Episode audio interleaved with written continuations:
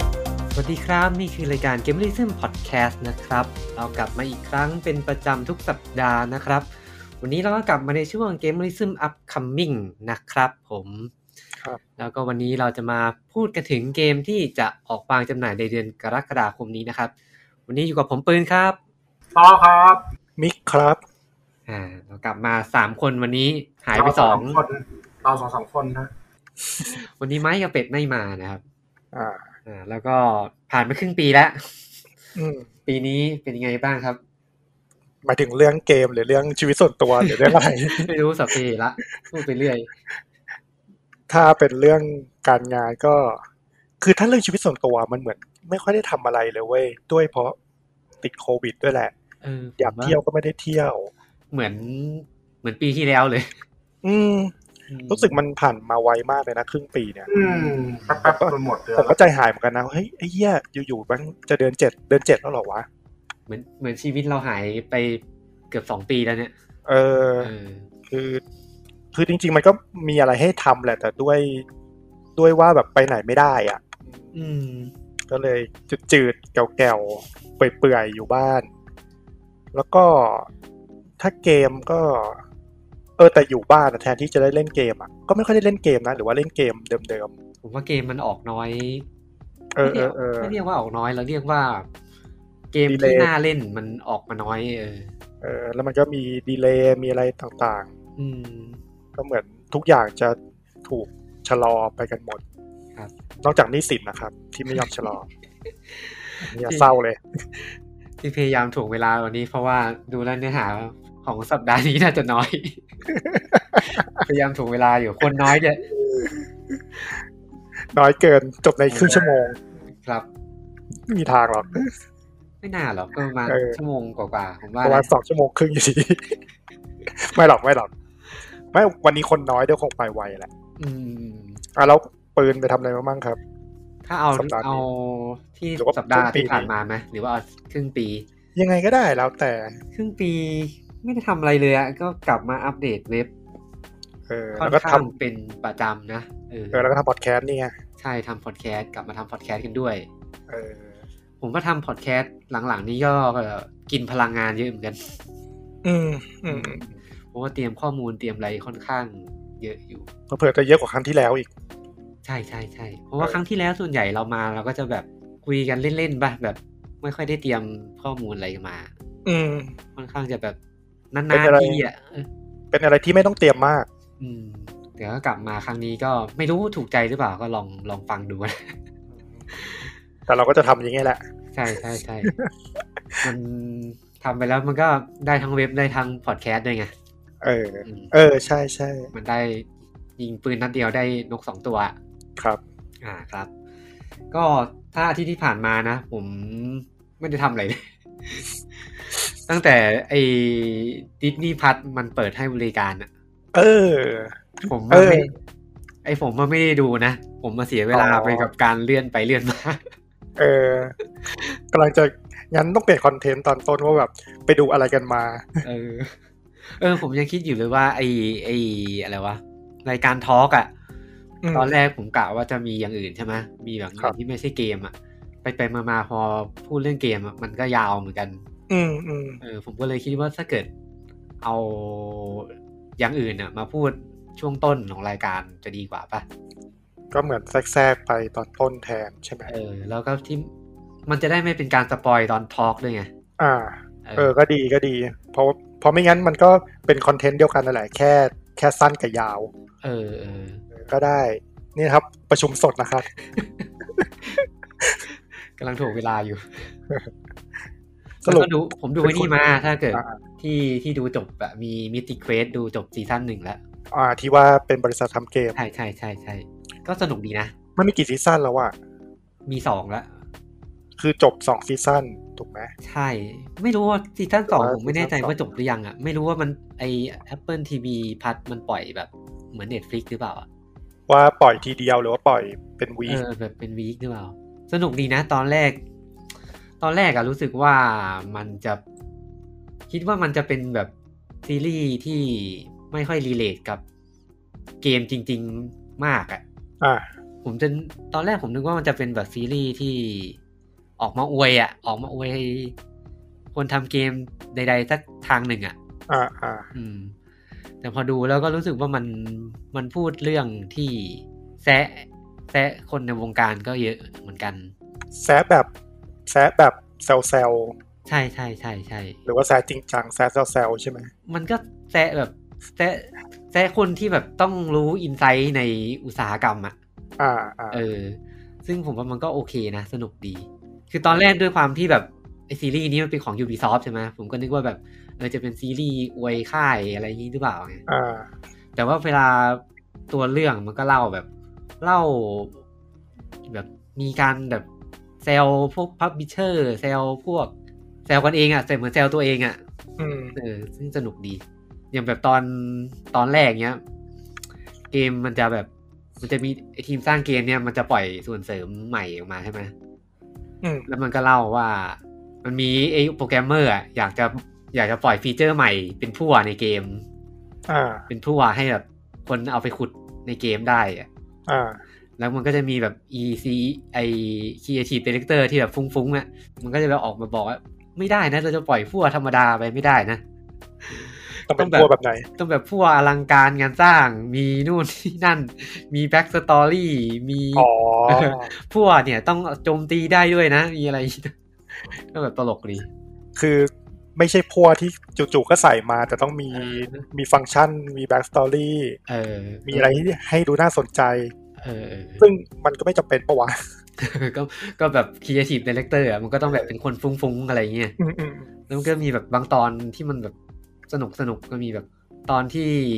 อะไรวะ เออ อย่างตอนที่มันปล่อยส่วนเสริมใหม่เนี้ยแล้วมันก็แบบจะล้อวงการว่าแบบ ทุกคนในในในสตูดิโอแบบมานั่งรอสตรีมเมอร์คนหนึ่งว่า ว่าไอ้ส่วนเสริมเนี่ยมันจะได้รับเสียงตอบรับยังไง อ่า เหมือนรอคะแนนรีวิวกันนะ อ่าอ่าอ่า และไอ้สไอไอสตรีมเมอร์เนี่ยมันไม่ใช่เป็นแบบสตรีมเมอร์ที่ มันดูสเตอริโอไทป์อะแต่ว่ามันก็ อ๋อ เออ มันจะเป็นแบบเด็ก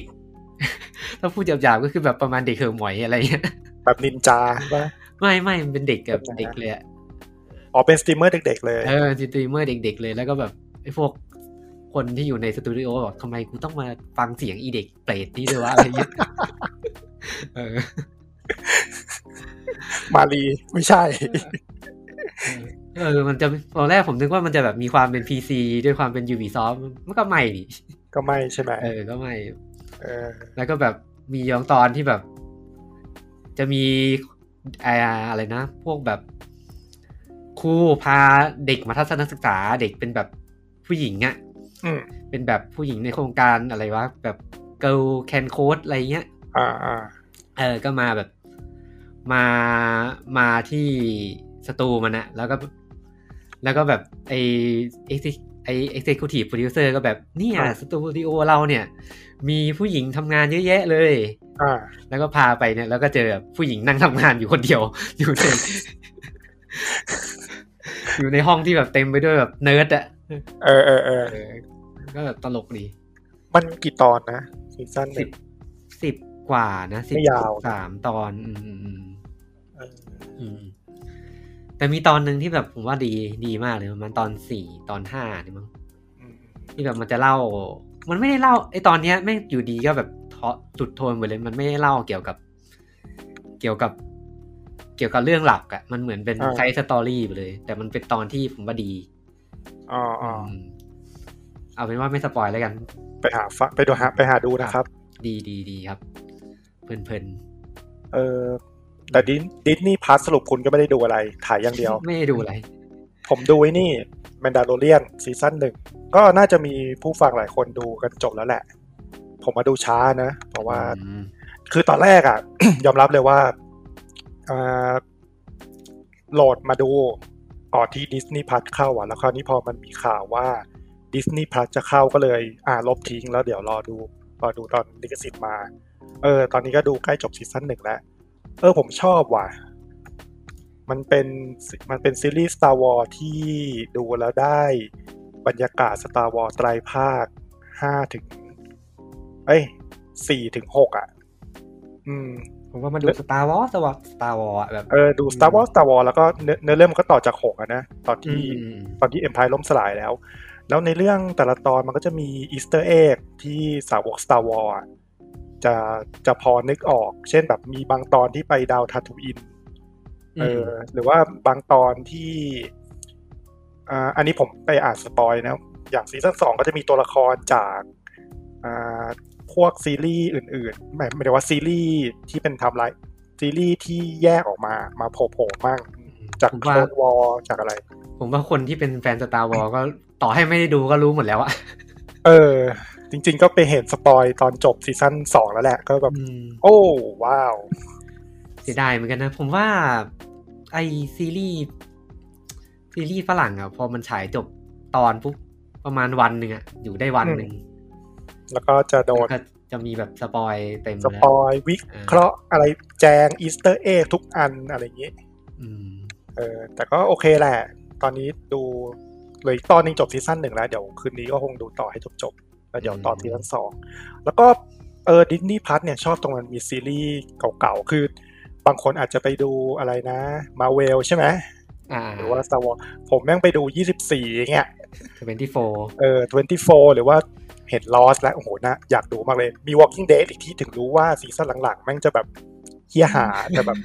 ก็อยากดูให้จบจบคอมพลีทมิชชั่นไปอ่ะ เป็น เป็นมิชชั่นของชีวิตหนึ่ง เออ ไม่อยากคอมพีนแล้ว The Walking Dead อะ เดี๋ยวหงุดหงิดใช่ไหม ไม่ไหววะ ผมดูครั้งที่แล้วถึงซีซั่นสี่มั้งประมาณนั้นนะแล้วก็ไม่ไม่ได้ดูต่อ อือฮึ แต่หลังๆแม่ง โอ้ถอนในใจ ดูไปก็เหนื่อยใจไป เออ แต่ตัวคอมิกมันจบแล้วนี่ ตัวคอมิกมันจบแล้ว เออ ตัวหนังเนี่ยมันไปเรื่อย ไปเรื่อยเปื่อยอะไรของมันไป อืมอืมอืมมีที่เอ็ อ๋ ก อ ไฟด้วยผมอยากดูเหมือนกัน อะไรนะ ที่เอ็ก อ๋อ ไฟ X f i ใช่ไหม เด็กไฟตัวไหนพี่ตัวนู่นเลยเหรอ ตัวเก่าเลยครบเลย โอ้ ทุกซีซั่น ไป เลย ดู เกาหลีกับโรเดอร์อะไรนะ สมัยดูคอปนี่ยังหนุ่มๆอยู่เลยนะ เอ เอ อ อ แล้วจริงๆพวกคือถ้าเราคิดอ่ะเดี๋ยวพูดไปอย่างนี้แม่งก็จะหาว่าแบบ ไม่อะไร คือเดือนละสามห้าบาท ผมได้ดูพวกซีรีส์เก่าๆนี้ผมก็โอเคละอ่ะก็คิดซะอย่างนี้ แต่มันก็มีเรื่อง อืม ให้บ่นเยอะนะ พวกซับแปลผิดซับขึ้นไม่ตรงอะไรอย่าง อื เงี้ย ม ผมค่อยๆแก้ไปนะ ดีกว่า HBO Go เออผมผมผมก็อยากรอให้ดีโอแม็ก เออเออเออต่ออ่ะต่อไปทำ ผ อะไร ม ผมช่วงอาทิตย์นี้ก็ เมื่อวานเพิ่งดูนี่มา เอ้ยเมื่อเช้าเมื่อเช้าเลยเพิ่งดูกันดั้มแฮตเวย์แฟดมาเออ ใน ว่าง Netflix นะ ใช่เนี่ยผมยังไม่ซับดิสนีย์เพราะผมว่าผมว่ามันมันให้เหมารายปีไปเลยเพราะมันมันไม่ค่อยนั่นเท่าไหร่อยาก อ่า ให้มันมีโปรแกรมแบบจ่ายรายเดือน เสียงต่อค่อนข้างเบาปะ เออพูดดังๆดิ ฮัลโหลฮัลโหลฮัลโหล เออดังละ สั่งแล้ว ผมเอาผมเอาไมค์ไปไว้ตรงไอ้นี่ไงไว้ตรงข้างบนจอ ตรงนี้ก็ไม่ตัดนะครับ ไม่ตัดอยู่แล้ว ถามว่าทำไมไม่ตัดครับ ขี้เกียจครับเป็นกิมมิคเป็นกิมมิค อืมเป็นเขาเรียกว่าเป็นอิสเอ็ก เออ หรอวะ อ่าไปไปดูอะไรไปดูอะไร อ่า ไปดูกระดัมแฮสเวย์แฟดมา อ่า อ่า เพราะว่ามันเพิ่งลงเน็ตฟิกแต่ว่าแต่ว่ายังไม่ยังไม่ได้ดูกันดั้มตัวศูนย์จุดเก้าย้อนหลังที่มันที่มันทำเป็นหนังสามภาคอ่ะ อ๋อ อ่า อ เออ ยังไม่ดูแต่ผมแต่ผมดูสปอยในเรื่องมันจนไม่รู้จะเท่าไหร่แล้ว โอเค ดูฉากเขาจะครับ h a t h a w a y Fat นี่มันก็สปอยกันมานานนานนมแล้วอะ ถ้าเป็น โอ้โห คือคือถ้าคนจะกดดูกันดั้มก็น่าจะเป็นสาวกแฟนกันดั้มถูกไหมแล้ว ใช่ใช่ สาวกแฟนกันดั้มอ่ะก็คงรู้เรื่องหมดแล้วแหละ ใช่ เพราะว่าสุดท้ายแล้วผมว่าปลายทางปลายปลายทางมันก็ไม่ต่างไปจากนิยายเท่าไหร่อะเพราะมันฟิกมาแล้วอ่ะ อ๋อ เหมือนเลยใช่ไหม ไม่คืออันเนี้ยครับมันจะจบที่ว่าแฮทเวย์มันไปได้คัสซีกันดั้มมาแล้วก็จบแค่นั้นยังยังมันมัน อ๋อ ภามีคต่อเหรอ ใช่มันมีต่อพี่ อ้าว อ๋อ นึกว่าจบ มันมันจะยืดในเรื่องช่วงแรกที่ว่าตอนแฮทเวย์คือแฮทเวย์มันเป็นมัตตี้อยู่แล้วอ่ะ แต่มัน อ่า แต่มันไม่ได้เป็นแบบมันไม่ได้เป็นแบบกองโจรแบบยิ่งใหญ่อะไรขนาดนั้นมันเป็นเหมือนกองโจรเล็กๆที่ทำงานกันเล็กๆอ่ะแบบแบบแบบทำงานลับๆอ่ะเออแล้วมัตตี้ก็แล้วมัตตี้ก็คือ ก็คืออยู่ข้างนอกก็คือใช้ชื่อฮัตเวโนอาไปนู่นไปนี่แต่พอแบบปฏิบัติการมันก็จะเอาคนของลูกน้องมันอะไปทำงานแทน ประมาณนั้นนะครับแล้วคือเรื่องเรื่องมันมันมันยืดอ่ะมันพยายามยืดแล้วมันก็เอาตัวละครออริจินอลของภาพมาใส่อย่างไอไอหัวทองที่ชื่อกิกกี้เนี่อยอ๋อ เพราะผมจำได้ว่าคิกกี้ไม่มีเลยไม่มีเลยนิยายมั้งรู้สึก คือจบจบจบตอนแรกนี่ก็คือกันดั้มเพิ่งออก ใช่เพิ่งได้คาซีกันดั้มมาเลย อ๋อ เหมือนไอ้นี่เลย ไอ้อะไรวะยูนิคอร์ Unicorn น เรื่องเหมือนในตอนใช่ แต่อันนี่คือทำเป็นหนังยาวหนึ่งหนึ่งชั่วโมงสี่ห้าที อันนี้มันบอกยังว่ามันมีแพลนกี่ตอน ผมจำไม่ได้ ผมจำไม่ได้เลยเหมือนมันไม่ได้บอกเลยมั้งน่าจะทำตามนิยายอะนิยายมันมีสามเล่มไหมพี่ อ๋อ เออเออเออเออเดี๋ยวว่าเดี๋ยวเคยไปดูเหมือนกัน อืมแต่สำหรับท่านผู้ฟังที่อยากจะไปดูกันดั้มผมอืมไม่ค่อยแนะนำตัวที่มันลงเน็ตฟิกเท่าไหร่ ทำไมอ่ะ มูบี้สามตัว อ๋อ มันตัดไปเยอะ มันตัดจนบางทีมันดูแทบไม่รู้เรื่องบางตอ อื น มใช่ แต่มันเป็นภาพเก่าถูกไหม ใช่ใช่ใช่ มัน แค่เอา มัน มา จะ ตัดเป็นหนังโรง ใช่ แต่ว่ามันจะมีอัปเดตเรื่องภาพขึ้นมาหน่อย ให้มันสมกับเป็นเวอร์ชันหนังโรง อืม อืมแต่เวอร์ชั่นที่เป็นทีวีก็หาดูยากเหมือนกันนะ ใช่กำลังจะบอกว่าถ้าหาแบบลิขสิทธิ์อ่ะค่อนข้าง มันจะไปหาตรงไหนวะ ก็ต้องหา มั มัน จะมีช anel มันจะมีช anel ก a ดัมมินโฟพี่มันเซลล์มาลงแต่ว่าก a ดัมมินโฟมันมันลงเสร็จปั๊บมันรู้มันอยู่แค่ไม่กี่เดือนเนี่ยมันจะให้ลงแบบเป็นพีเรียดอะอย่างตอนนี้มันจะมีฉายวิงมีฉายวิงกับดัมมินโออยู่ พอหมดพีเรียดปั๊บมันก็จะเอาออก เอ้ามันเอาออกเหรอ ใช่มันเอาออกไปแล้ว เอ้า พี่ ผมมีเรื่องอยากดูหลายเรื่องเลยอ่ะในนั้น ไอผมก็ดูออริจินไม่ทันอ่ะออริจินดูภาคเดียว ผมดูต่อไม่ไหวไม่ง่วง ในนี่มันมีปะอะไรวะ ฟิกเซอร์เหรอพี่ เออ ฟิกเซอร์น่าจะมีนะ ผมจำ อื ไม่ได้เหมือนกันเพราะผมไม่ได้ซับฟิกเซอร์ไว้แต่ผมก็คิดว่ามันน่าจะมีนะ ประมาณนี้ไหม อ่ะป ประ ระ มา มา ณ ณ นี้ นี้ผมว่าผมไม่ค่อย ค่า ทำ เว อะไร ลาได้ อืม เกือบยี่สิบนาทีละ เพราะว่า เดี๋ยว โทนี้ก็เล่นแต่เดอร์สโคยาวๆไม่ทำอะไร เออจริงจริงๆเออจริง ๆ จะพูดถึงเอลเดอร์สกอร์ออนไลน์เหมือนกันเล่นไปเล่นมาก็รู้สึกสนุกกว่าที่คิด เออสนสนุกกว่าที่คิดสนุกกว่าที่คิด เออ ผมรู้สึกเหมือนเหมือนสกายริมที่มัน มันมีบางอย่างที่ดีกว่าสกายริมอ่ะ อ่า แต่บางอย่างก็จะดำดาว เออผมรู้สึกว่าอย่างที่มันดีกว่าสกายริมคือเนื้อเรื่องมันดูเป็นจริงเป็นจังดี สกายริมเนื้อเรื่องไม่จริงจังหรอ ผมรู้สึกว่าสกายริม ไม่ออก ไม่ใช่ไม่ไม่ได้เชิงว่าจริงจังประมาณนั้นอะมันแบบ จริงจังการเมืองปะ สกายริมอะผมมันมีมันมีอะไรที่ดิสแท็กเราจากเนื้อเรื่องเยอะอะ อ๋อ เออแต่ด้วยความที่ตัวออนไลน์อะเนื้อเรื่องมันค่อนข้างฟิก อ่า แล้วเควสเสริมมันมันน้อย อ่า เออผมว่ามันทำให้เราโฟกัสกันในเรื่องได้มากกว่า อืมเควสเสริมมันน้อยแต่มันครอบคลุม อืมแล้วเควสมันสนุกด้วยนะเควสมันไม่ได้แย่ โอ้ย เลย เออสนุกสนุกมากเลยสนุกมากเลย เนี่ยแหละครับ เกมที่ทำ NPC มาแต่ต้นก็จะประมาณนี้แหละ ใช่ใช่ใช่พอเอาดูไว้นะสัตว์บอกเนี่ย เอ้ยเควสเควสมันสนุกจริงเควสเหมือนเหมือนเกมดีๆเกมนึงเลยอะ อ่าอ่า เออแล้วแล้วมันก็เหมือนรู้ตัวเลยนะว่าแบบเออกูทำคอมแบทไม่สนุกอะ ไอตัวเควสนั่นก็แบบไม่มีคอมแบทเลย เอ้ยระบบดันเจียนแม่งโคตรเฮี้ยเลย เควสก็แบบเดินคุยคนนู้นคุยคนนี้แต่ว่าเนื้อเรื่องมันสนุกอะ เนยเรื่องดีมากเลยพี่ เล่นไปก็เพลินๆ อืม อืมครับ อ่ะเรามาเข้าเนื้อหาของสัปปดาห์นี้กันดีกว่าครับ ครับผมยี่สิบนาทีพอดีเลยครับ สุดยอด สำหรับอ่าเกมที่จะออกวางจำหน่ายในเดือนกรกฎาคมนะครับ ครับผม มีเดือนนี้ก็มีไม่เยอะเท่าไหร่ อืม อ่า อ่า เราไปกันไวๆครับวันนี้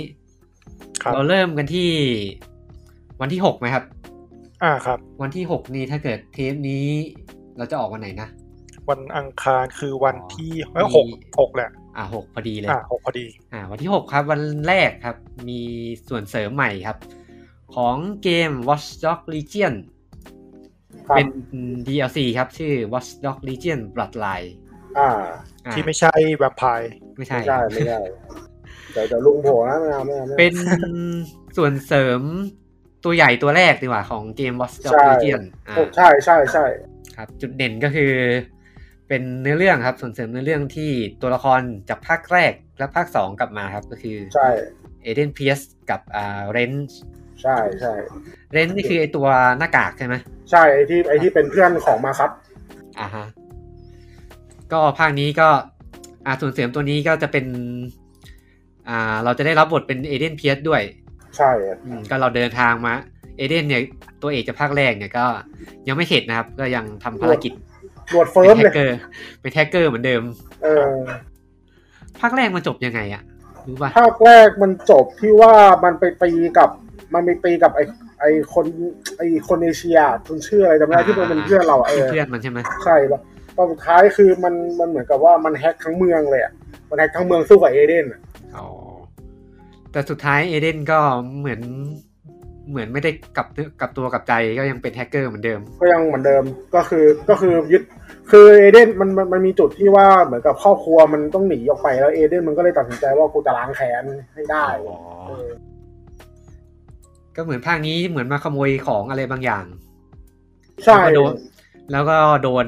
เลนส์ขโมยไปก่อนหน้าไปก่อน แล้วก็เลยทำให้เอเดนเนี่ยโดนโดนคนจ้างเนี่ย ตามล่า ในส่วนเสริมตัวนี้นะครับ ใช่ก็กลายเป็นว่าเลนกับเอเดนก็มาตีกันเอง เออ แล้วก็เป็นพีเคียวของภาครีเจียนด้วย พีเคียว อ้าวเป็นลูกเพี้ยวเหรอ หน้า ม อ๋อ มันไม่ได้ดำเนินต่อ อ๋อเพราะว่าในเรื่องของลีเจนมันจะไม่ไม่ตายตัวอะไรขนาดนั้นเออ อ่าฮะก็อ่าถ้าใครซื้อซีซันพาร์ทก็จะอยู่ในซีซันพาร์ทของตัวตัว Watch Dogs Legion นะครับ แต่ก็มีขายแยกต่างหาก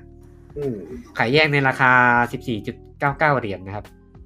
แต่ถ้า ก็ไม่แพง ตัว มาก ซื้อซีซั่นพาร์ทรวมไปเลยก็ 29.99 เหรียญ เออสงสัยครับเอ่อ Watch Dog Legion เนี่ย มันเป็นโลกอนาคตเลยใช่ไหม ใช่ครับ มันมันไกลจากภาคหนึ่งมากไหมหรือ ไม่น่า ไม่มากไม่มาก อ๋อแต่เพราะว่าถ้าบอกพีเคียวมันก็ไม่ไม่แน่ใจว่าไทม์ไลน์เทคโนโลยีมันจะเป็นไง เพราะผมดูใน Legion มันดูโลกอนาคต อนาคต มันก็เอเดนมันก็แก่แล้วอะภาคเนี้ย เออดูโหนดเฟิร์มเฟิร์ม ออ ดู เฟิร์มแล้วอะ น่าจะเป็นสิบปีอะหลักสิบ อือฮึ อาจจะ สิบ เกิ ก ด ว่าปี อาจจะเกิดก่อนเหตุการณ์ลีเจียนไม่กี่วันประมาณนี้ อืมอืมอืม ก็ ไม่แม่นเลยอะ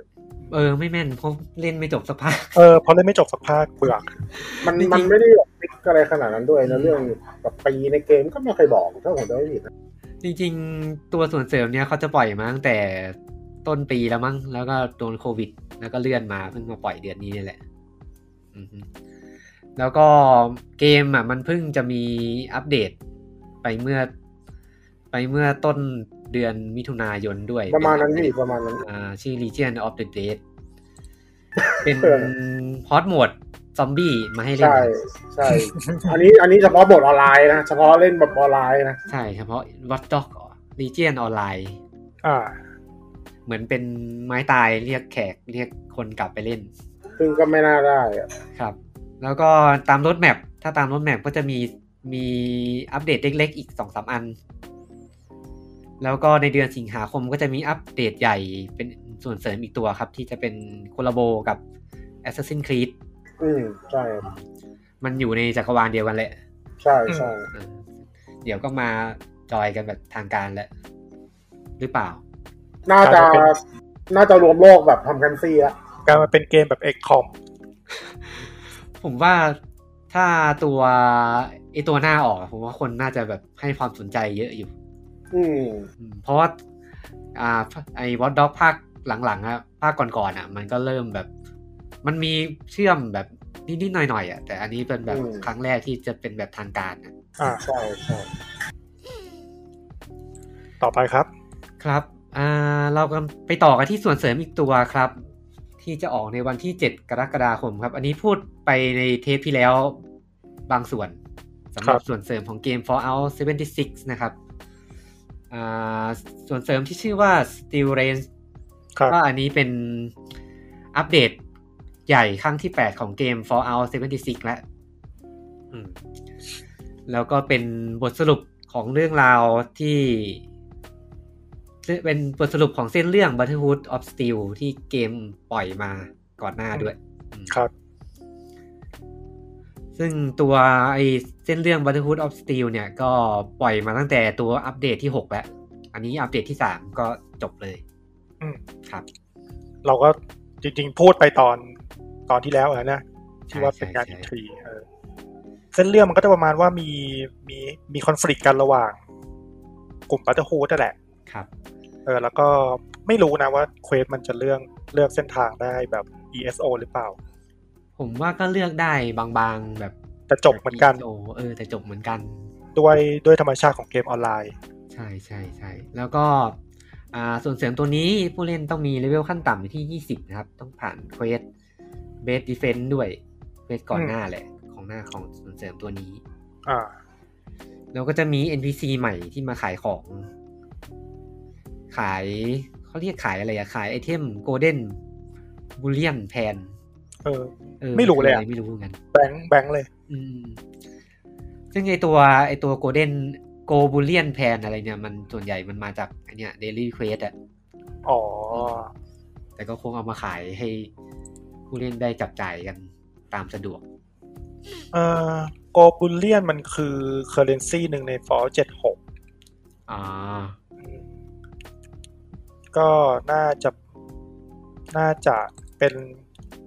ร้านแคชเหรอ ไม่รู้ไม่รู้ แคชช็เมื่ออวาน ป อะเออแคชช็อปมันกันปะเมื่อวานไม่รู้ ไม่รู้เพราะไม่ได้เล่นครับ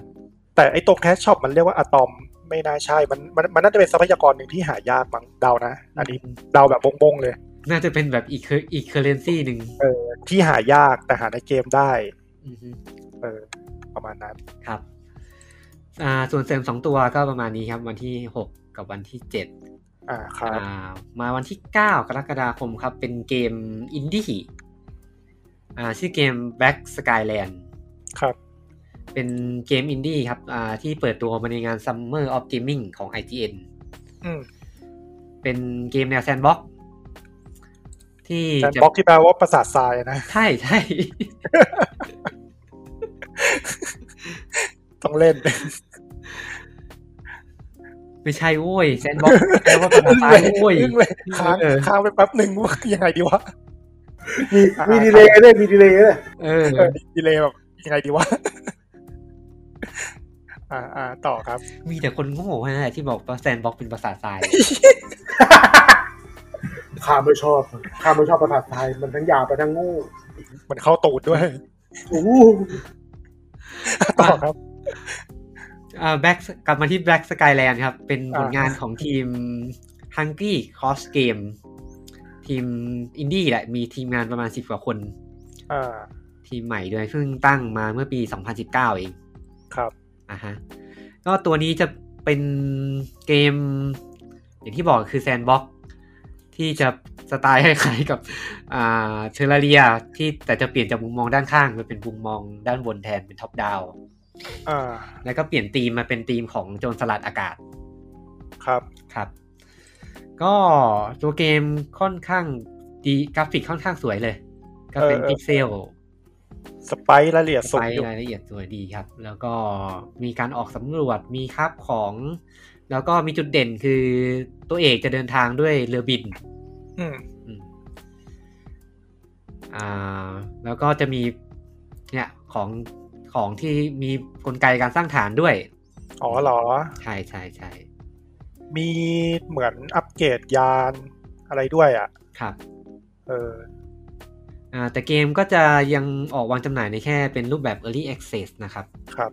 วันที่ 9 กรกฎาคมนี้ ดูดี แต่ก็ ไม่รู้สิ ก็อาจจะสนุกก็ได้ อืมเล่นเพลินๆเพลิน เพลินๆเออเพลินๆ ๆเป็นอ่าได้ไทนี่บิวมาเป็นผู้จัดจำหน่ายนะครับไทนี่บิวก็ที่ขายเนี่ย ไอไอเนเบอร์อะไรสักอย่างอ่ะ อ่าซีเคเลเบอร์ซีเคเลเบอร์ ตำวจอะ กำลังจะทักอยู่ว่าคือตอนนี้ดูคลิปใน YouTube อะไอตัวตัวเขาเรียกว่าอะไร ตัวอวตารของช่องอะมันคือไอตัวตัวลุงหนวดอะ เออ มัน ในเกมนั้นแหละ มันชื่อเกมอะไรนะ อะไรวะ ซีเครตเนเบอร์ป่ะ ไม่ใช่ ที่อืมนึกอ่าคุณคุณต่อเลยเดี๋ยวผมหาให้ เอออะไรสักอย่างเนเปอร์ ไอที่มันเป็นอ๋อเฮลโลเนเบอร์ เออ ไอที่ว่าเราต้องวิ่งหนีตะลุงในบ้านป่ะ ที่เราเป็นเด็กแล้วเราต้องเข้าไปในในบ้านตะลุงคนเนี่ย เออใช่ใช่ ไปทำอะไรสักอย่างอ่ะ ใช่ใช่ใช่ ผมไม่ได้เล่น เหมือนไอ้นี่เลยนะอะไรนะดอนบรีด มันเป็นเกมซ่อนแอบ เออเออเออ อืม ครับ วันที่ 9 ครับยังอยู่กับวันที่ 9 ก็เป็นน่าจะเป็นลูกชิ้นของเดือนนี้แหละ ครับ สำหรับ Monster Hunter Story Wing of Rune ใช่ใช่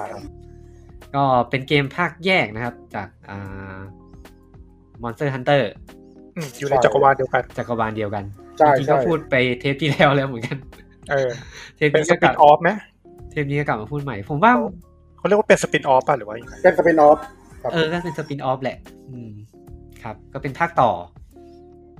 ภาคต่อ เพราะว่า Monster Hunter Story เคยออกไปสักพัก นา ให น ญ่แล้ว นานมากหลายปีแล้ว อืม ลงสาม แต่ เย เก อะ ม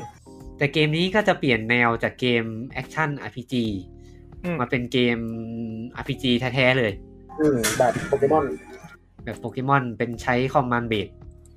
ครับ แล้วก็ตัวเอกก็ตัวเอกเดิมใช่ไหม ตัวเอกน่าจะเปลี่ยนคนนะพี่หมิว เหรอ ใช่ตัวเอกหัวฟ้าฟ้าๆนี่ป่ะ ไม่รู้เหมือน มั กัน น มันจะเอ่อมันเลือกเพศได้พี่ อ๋อเหรออ่าเรื่องราวใน Monster Hunter Story 2 นี่ก็จะเล่าเกี่ยวกับเหตุการณ์ที่ทำให้ลาทารอสมันหายตัวไป อืม ลาทารอสแบบทั่วโลกเลยหายตัวไปยกเว้นของพระเอก เอ้า แล้วก็เหมือนพระเอกเนี่ยเป็น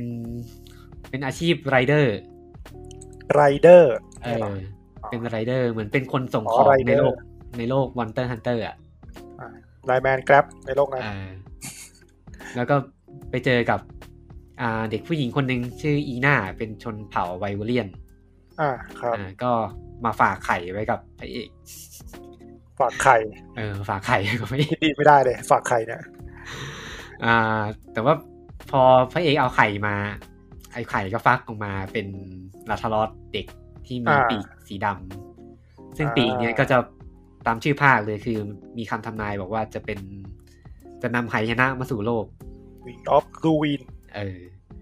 พระเอกก็เลยต้องพาพาพาน้องกับผู้หญิงหนีไป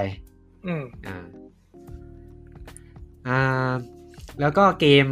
ต่อ เออ จริง ๆ ต่อให้มันจะเป็นเกม RPG ก็จริง แต่ว่ามันก็เอาองค์ประกอบของเกม Monster Hunter มาด้วย อืม อ่า เช่น อ่า เช่นอะไร เช่นตีที่จุดอ่อน ตีที่จุด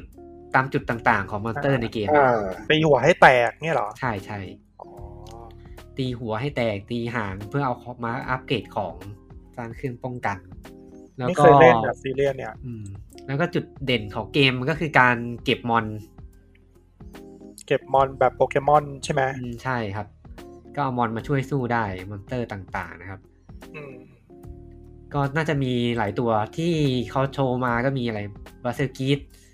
มีไอตัวพิษอ่ะ ชื่ออะไรอ่ะ ตัวพิษชื่ออะไรวะ ถ้าต่อชื่ออะไรอ่ะ ตัวพิษม่ว งๆอ่ะ มันมันมีหลายตัวนะพี่ตัวพิษๆอ่ะ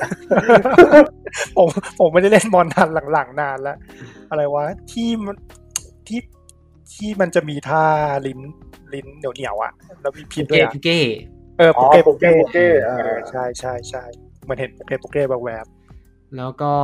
นอกจากเกมก็มีอามิโบออกมาวางจำหน่ายด้วยครับ ๆอ่า ตาม ไป สไตล์ ไป มี พา ไม่พลาดไม่พลาดอยู่แล้ว มีสามอันมีสามตัว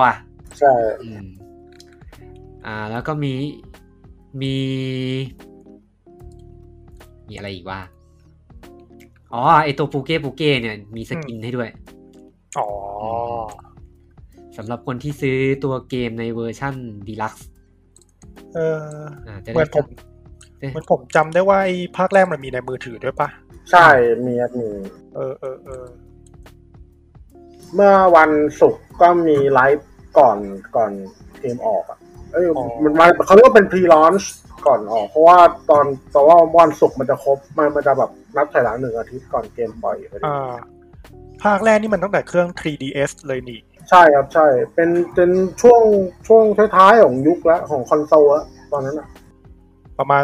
2017 ประมาณนั้นนะประมาณนั้น ไม่เคยเล่นเลยอ่ะ สำหรับใครที่จะเล่นนะครับ ก็ถ้าสั่งจองล่วงหน้าก็จะได้ชุด ชุดคามุระไมเดนเอาไปใช้กับตัวละครอีน่าตัวผู้หญิง อื แล้วก็ถ้า ครับ มีเกม Monster Hunter ไรมีเซฟเกมอยู่ก็จะได้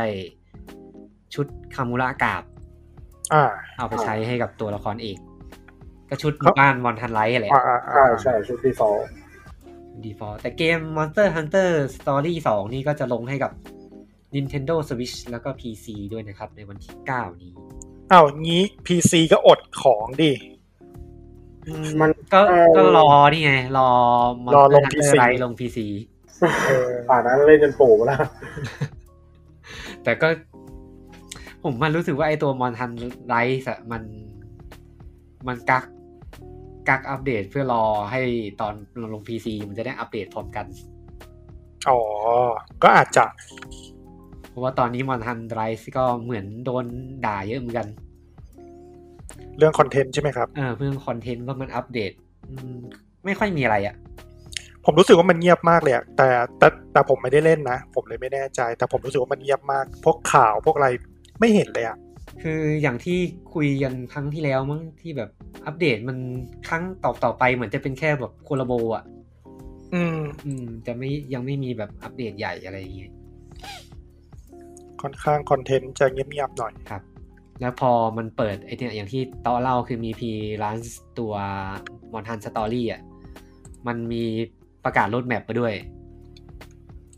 ประกาศรถแมปซึ่งเนื้อหามันดูเยอะกว่าไรอ่ะ เออ มันดูแน่น มันดูเยอะกว่าไลฟ์จริงๆอะเนื้อแบบคอนเทนต์มันมันเยอะกว่ามากอะ ผมว่าอาจจะนั่นแหละ อาจจะรอรอลง PC ซึ่ง PC น่าจะปีหน้าปะ ปีผมผมไม่แน่ใจอะพี่ คือเรื่องที่ตามรายละเอียดดีเทลที่มันเคยหลุดๆมาก่อนหน้า บอกว่าจะลงพีซีปีหน้า แต่ว่าผมไม่แน่ใจเลยตรงเนี้ย แต่ผมว่ามันมีโอกาสเป็นไปได้เพราะมันใช้ไอเอนจินเนี่ย มันมันลงอยู่แล้ว PC อ่ะแต่จำไม่ได้ว่ามันมัน มันไทำลายตอนไหน เออ แต่คิดว่าน่าจะปีหนึ่งตามสไตล์เอ c ก u s i v e ปีหนึ่ง อืมอืมอืม อืมแบบสัญญาปีหนึ่งอ่ะ มันคงไม่มีเซ็นสัญญาประมาณแปดเดือนนะหกเดือนหรอก เก้าเดือนไหมสามไตรมาสนี้ คงไม่มีอ่ะ ดูแล้ว น่าจะปี ปีนึงอะนะเออ เออ ปีละ ครับ บ้าไม่ใช่อีพิกเกมโตนะ แหม เพราะว่าเซ็นสัญญากันเป็นปีอย่างนั้นแหละ เออเดี๋ยวคอนแทคมันตีนะ อ่าฮะโอ้เราไปกันอย่างรวดเร็วเลยกลัวรายการสั้นจัง เออ อ่ะ ต่อครับ ต่อครับ อ่า วันที่ 9 หมดแล้วครับ มี 2 เกม วันที่เรามาวันที่ 13 ครับ เป็นเกมอินดี้ครับ อ่า ชื่อเกม Where the Heart Lead โอ้โห ชื่อเกมก็อิ่มเอมใจเหลยเกิน ปล่อยใจไป อ่ะเกี่ยวกับอะไรครับ เป็นเกมอินดี้จากทุนของ PlayStation ด้วย อ่า อ๋ออ อืมอยู่ในโครงการ Indie Initiative ครับ ผลงานของ Amateur Studio อืม a m a t e u r Studio เหมือนจะเป็นทีมพอร์ตเกมมั้งเมื่อก่อนเนี้ยอ่า อื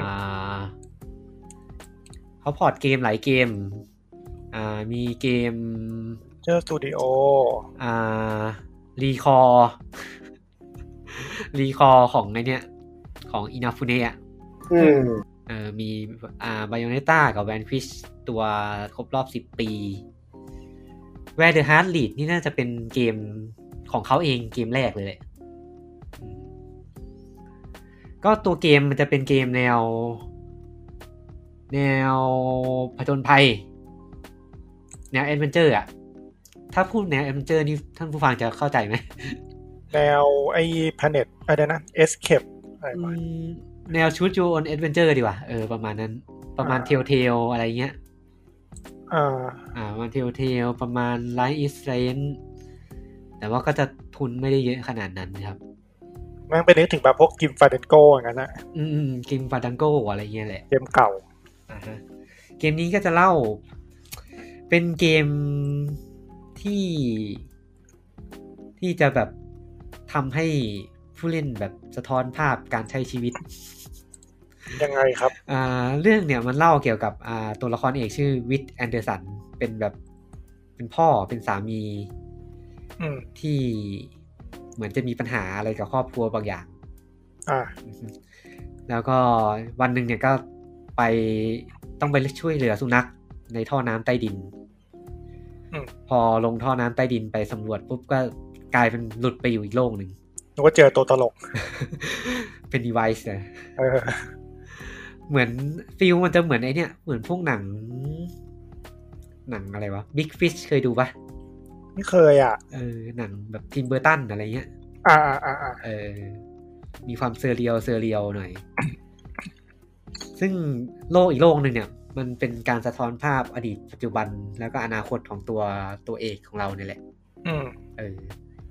ซึ่งเวลา ซึ่งตอนตอนเรื่องราวมันดำเนินไปเนี่ย มันก็จะแบบมีช่วงเวลาในวัยเด็ก เป็นเรื่องเล่าของตัวพระเอก แล้วก็ให้ผู้เล่นเนี่ยเลือกตัดสินใจได้ว่า วัยเด็กเนี่ย เรามีอะไรที่ตัดสินใจผิดพลาดไหมเราอยากเราอยากจะเปลี่ยนไหม อืม แล้วแล้วการตัดสินใจในวัยเด็กเนี่ย มันจะไปสะท้อนช่วงเวลาในวัยกลางคนวัยจนไปถึงวัยทำงาน อ่า อืม ถึงปัจจุบัน ถึงปัจจุบัน ซึ่งมันมีอนาคตด้วยนะ ผมเห็นเขาบอกว่ามันมีอนาคตด้วย เห็นภาพอนาคตไง อาจจะเห็นภาพตอนตอนตอนแก่อะไรเงี้ย เออเออเออ อืมจริงๆคอนเซปต์ ลด ดู จิตใจ อืมคอนเซปต์ดูน่าสนใจดี อืม แต่ไม่รู้ทำถึงหรือเปล่านะ ใช่ใช่ ถ้าทำไม่ถึงก็จะก็จะไม่ค่อย คือถ้ามันทำไม่ลึกอ่ะ ก็จะจบเลยอ่ะ มัน ก็ ก็ จะ จะ เป็นเกมแบบธรรมดา ก็แก้ก็แก้ไป แล้วมัน อืม ก็ไม่ค่อยส่งผลมากหรือว่า ไม่ค่อยเห็นภาพ แล้วก็ผู้เล่นก็ไม่ค่อยอินเท่าไหร่ อืม เออ หลักๆ คือต้องทำให้ผู้เล่น ต้องทำให้ อิน ถึง ได้เออ เออ แต่ดูคอนเซปต์อ่ะ น่าสนใจ อืมก็เกมจะวางจำหน่ายในวันที่ 13 กรกฎาคมนี้นะครับ ลงให้กับ PS4 PS5 เท่านั้น อ่า เพราะว่าได้ทุนเข้ามา ครับ ก็ต้องลงแค่นี้แหละ ไม่แน่นะ อาจจะลง PC อนาคตอาจจะลง PC ก็ได้ ก็ได้ครับ เพราะว่าอ่า Play มันก็ ก็ คือโซนี่เดี๋ยวมันก็พอร์ตลงอะไรเงี้ยถ้ามันอยากลง อื อะ มรู้สึกเกมแนวแนวๆนี้ มันก็จะมีไอเนี่ยอะไรนะ Everybody Gone to Rapture อ๋อ เอออันนั้นก็เหมือนจะมาลง PC ด้วยมั้ยคุ้นๆ คุณว่าลงนะ เออเซิร์ชสดๆเลยเนี่ย ลงไหม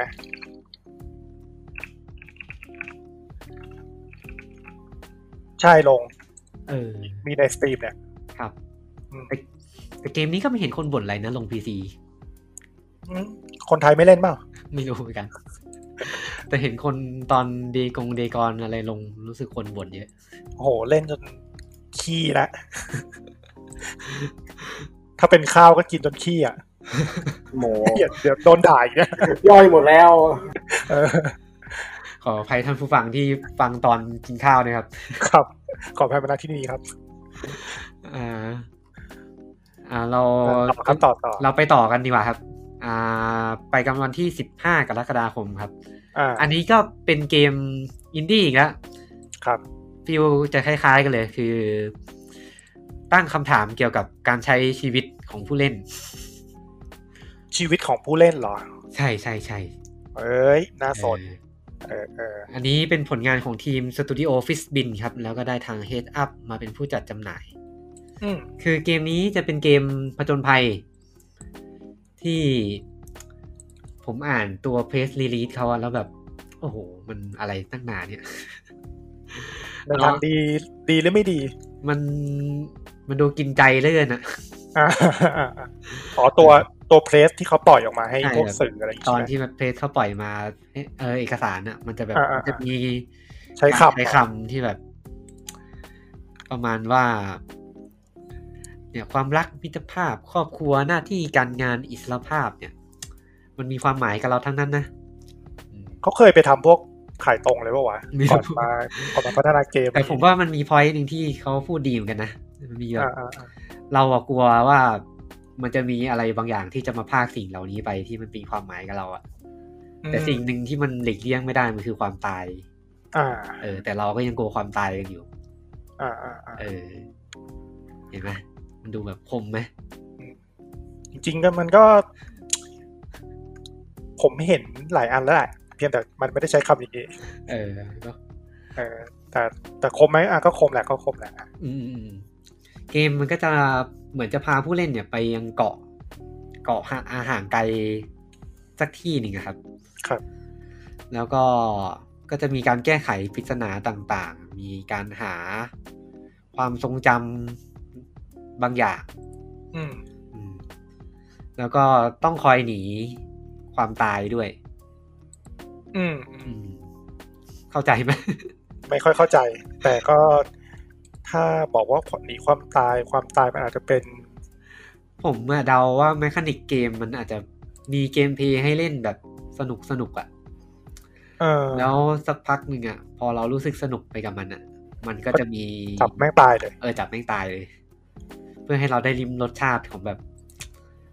นี่ไงแหละเวลาตายแล้วความสนุกที่ ก็จบ เออ ไป ก็ก็จบแค่นั้นนะ ดูเหมือนเป็น walking sim นี่แหละ แล้วก็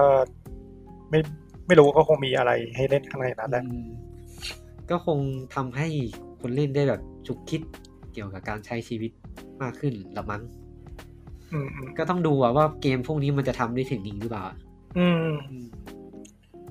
พวกพวกอินดี้เขาชอบทำแนวนี้นะ ด้วยมันน่าจะไม่ต้องใช้ทุนเยอะอะ อืม หาคนเขียนบทดีๆ แล้วก็ตั้งใจทำให้มันถึงอะ อืมเพราะมัน ก็น่าจะโอเค มันมีเกมที่ มันทำแล้วมันดีมากบางเกมอะอย่างไอ้ What Remain of Edith Finch อะ อืมอืมอืม อืมอันนั้นมันดีแบบดีมากอะ คุณชอบนี่ อืมอืม ผมไม่ค่อยได้เล่นเกมแนวเนี่ย เออ อืมมันก็ต้องเป็น ไม่ได้เล่นเลย แต่แต่ Edith Finch เนี่ย ผมว่า มันมีความอินดี้ประมาณหนึ่งอะ อืม ถ้าเล่นเอาแบบ จะเอาความสนุกเพียวๆ มันไม่ได้อะ อืมอืม อืม แล้วบางทีอาจจะไม่ค่อยเก็ตด้วย อ่า อ่าเพราะเรามันจะเล่าเรื่องมีความแบบเซอร์เรียลเซอร์เรียลหน่อย อ่า อืม ต้องตีความต้องเอาไปคิดต่อ ใช่ใช่ ประมาณนี้ ครับ อ่า ต่อครั เรา บ ไปกันต่อครับ วันที่ วัน สิบ ที่สิบหกครับผม ครับ เป็นเกมรายปี F1 สองศูนย์สองหนึ่งครับ ฟอร์มูล่าวัน ครับผม ก็ของเป็นเกมแข่งรถของทางค่าย Coastmaster นะครับ ก็ตอนนี้ได้มาอยู่ภายใต้ชายคาของ EA Sport แล้วเรียบร้อย อย่างเป็นทางการนะครับ เอ๊ะ แล้วที่ทำไมเหมือนที่เคยคุยกันป่าว่าทีมจากโค้ดมาสเตอร์อะไรไปทำทำแบทเทิลฟิลอะไรนั้น อ๋อ อันนั้นมันของไอ้นี่โกดเกม อ๋อ อันนี้ Coastmaster ก็ EA เพิ่งซื้อกิจการมาเมื่อประมาณเดือนกุมภาพันธ์ที่ผ่านมา อ๋อ อันนี้ก็เป็นเกมแรกภายใต้แบรนด์ของ EA Sport อ่า นะฮะก็เป็นเกมแข่งรถที่ได้ลิขสิทธิ์แท้มาจากอ่าการแข่งขันฟอร์มูล่าวันแล้วก็ฟอร์มูล่าทูนะครับ ครับ ก็เกมภาคใหม่นี้ก็มาพร้อมกับสนามใหม่แหละ อืม สนามใหม่ที่อิงจากการแข่งขันจริงเลย ครับ อืมแล้วก็จริงๆ ตัวแฟรนไชายเนี่ยมันมีมา 14 ภาคแล้ว ครับ อ่าฮะแต่ว่าที่เป็นของโค้ดมาสเตอร์จริง ๆ นี่ น่าจะมีแค่ไม่กี่ภาคอะ เขาไม่ได้ทำแต่ต้นใช่ไหม ไม่ใช่ไม่ใช่ เขาเพิ่งมาทำหลังๆอ่าฮะเมื่อก่อน EA ก็เคยมีมี F1 แล้ว ชื่อ เออเออ F1 99ถึง เออเออเอ 02 อ เป็นเกมภาคสุดท้ายของ EA Sport ที่ขายไปเมื่อปี 2003อะ อ่าอ่า อันนี้ก็ได้กลับมาเป็นของ EA อีกครั้งครับ ก็จริงๆ ไอ้ค่ายโค้ดมาสเตอร์นี่เหมือนเริ่มเสียผู้เสียคนเหมือนกัน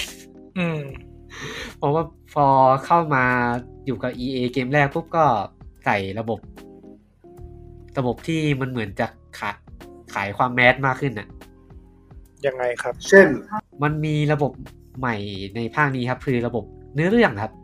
อ๋อใครเรียมง เออเหมือนไอเนี่ยไออะ แคเรียโหมดอีกแล้วฟิ ฟ่า ฟ่า ฟีฟ่าไอตัว เอฟ้าเอบีเอมีหมด ตัวเอกชื่ออะไรนะฟีฟ่า อเล็กฮันเตอร์ เอออะไรครับเหมือนกันเลย อันนี้ก็มี แต่โหมดของ F1 จะชื่อ breaking point ครับ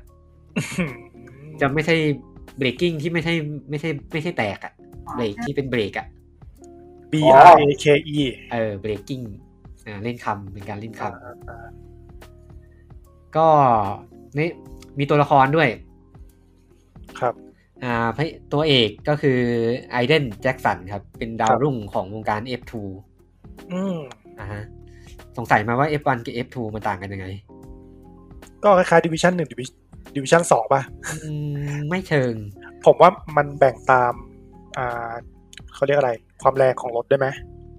ส่วนหนึ่ง F F1 น่ะ จุดเด่นมันคือแต่ละทีมอะมันดีไซน์รถเอง อ๋อ ใน F F2 อะมันจะมีรถที่ฟิกไว้ อ๋ออ๋อโอเค โอเค โอเค เพราะว่า F2 เขาจะเอาไว้ให้พวกนักแข่งแบบโชว์ฝีมือกันจริง ๆ ก่อน อ่ะ ที่จะได้ขึ้น F1 อ่าอ่าอ่า แล้วก็ขนาดเครื่องยนต์จะน้อยกว่า อืม อืม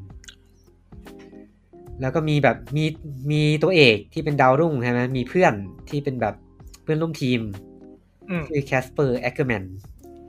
ไม่ใช่ทายาทของ ไอ้นี่นะ Anchorman แอ t แทกออนไท ทันอ่าเป็นเพื่อนร่วมทีมเรา แล้วก็มีแบบตัวร้ายด้วย มีตัวร้าย อ่า แบบเป็นคู่คู่ปรับที่นินิสัยดูตัวร้ายตัวร้าย เออจริงๆ ตัวละครชื่อเดวอนบัตเลอร์ครับ ตัวละครนี้มาตั้งแต่ F1 2019 แล้ว แต่ อ๋อ มันออกแต่มันออกมานิดๆหน่อยๆ คนก็สงสัยเหมือนกันตอนนั้นว่าไอ้นี่มันใครวะ อ๋ออ๋ออ๋อ อืม จริง ๆ ก็อาจจะยังไม่ได้คิดถึงจะมาใช้ตอนนี้หรอกแต่พอดีเห็นมีตัวละครอ่ะเหลือๆเอามาใช้มา อืม หรือหรืออาจจะคิดมาแล้วก็ได้นะ เออจริง ครับ ๆ คนตอนที่มันปรากฏตัวในตอนภาค 2019 คนพูดถึงเยอะเหมือนกันนะ เพราะว่าไอ้เกมเกมเนี้ยมันจะเอานักแข่งจริงมาไง อืม คือชื่อนักแข่งจะอิงจากของจริง แต่นี่โผล่มาอย่างเงี้ยเหรอ นี่โผล่มาไอ้ยนี่คนก็สงสัยไข่ไว้เนี่ย ทีมบุกทีมพัฒนาใส่เป็นอีสเตอร์เอ็กปะวะอะไรอย่างเงี้ย ก็ ก็ดูน่าเล่นดี เนื้อเรื่องก็จะเราจะได้แบบ อ่าได้เลือกทีมด้วย อ่า มี เลือก แบบ ทีมได้ ทีมเยอะแยะเลยมีทีมอัลพายเออทีม อ่า เรโนทีม ส่ เร วน โน เราได้ ตอน ยินว่า อ๋อเนื้อเรื่องอ่ะ ต้องบอกงี้ว่ามันเล่า มันเล่าสองปีคือปีสองพันยี่สิบกับสองพันยิบเอ็ดซึ่งมันจะอิงกับเหตุการณ์จริงด้วย อืม เหตุการณ์แข่งขันฟอร์มูล่าวันจริง ๆอ่ะ อืมอืม เพราะว่าตัวหมวดเนื้อเรื่องอ่ะมันดัดแปลงมาจากสารคดีของ Netflix อืมอืม สารคดีชื่อ Formula One Drive to Survive อ่า อือฮึซึ่งตอนปี 2019 ทีมเรโนทีมอัลพายมันชื่อว่าทีมเรโน ครับ เออแล้วพอมันฤดูกาลหลังมันเปลี่ยนชื่อ มันก็เลยต้องมีสองชื่ออ่ะ อ่าอ่าอ่า อ่ามีทีม Racing Point สกูเดเลียอัลฟาทูรี่ฮาร์สเอฟวันทีมแล้วก็วิลเลียม ก็เราก็ได้เลือกทีมกัน แล้วก็ไปแข่งตามเนื้อเรื่องไปเรื่อยๆครับ อ่า อือฮึแล้วก็ในการแข่งอ่ะ มันจะมีการเลือก ถ้าใครดู F1 อ่ะ มันจะมีการ มันไม่ได้แข่งคนเดียวครับ F1 นะ เป็นทีมเป็น มั ที น ม แข่งเป็นทีม มันก็จะมีเลือกเพื่อนร่วมทีมด้วย อ่า อ่าฮะเพื่อนร่วมทีมก็จะมีดาวรุ่งต่างๆ ของปีล่าสุดก็จะมาครบเกือบหมด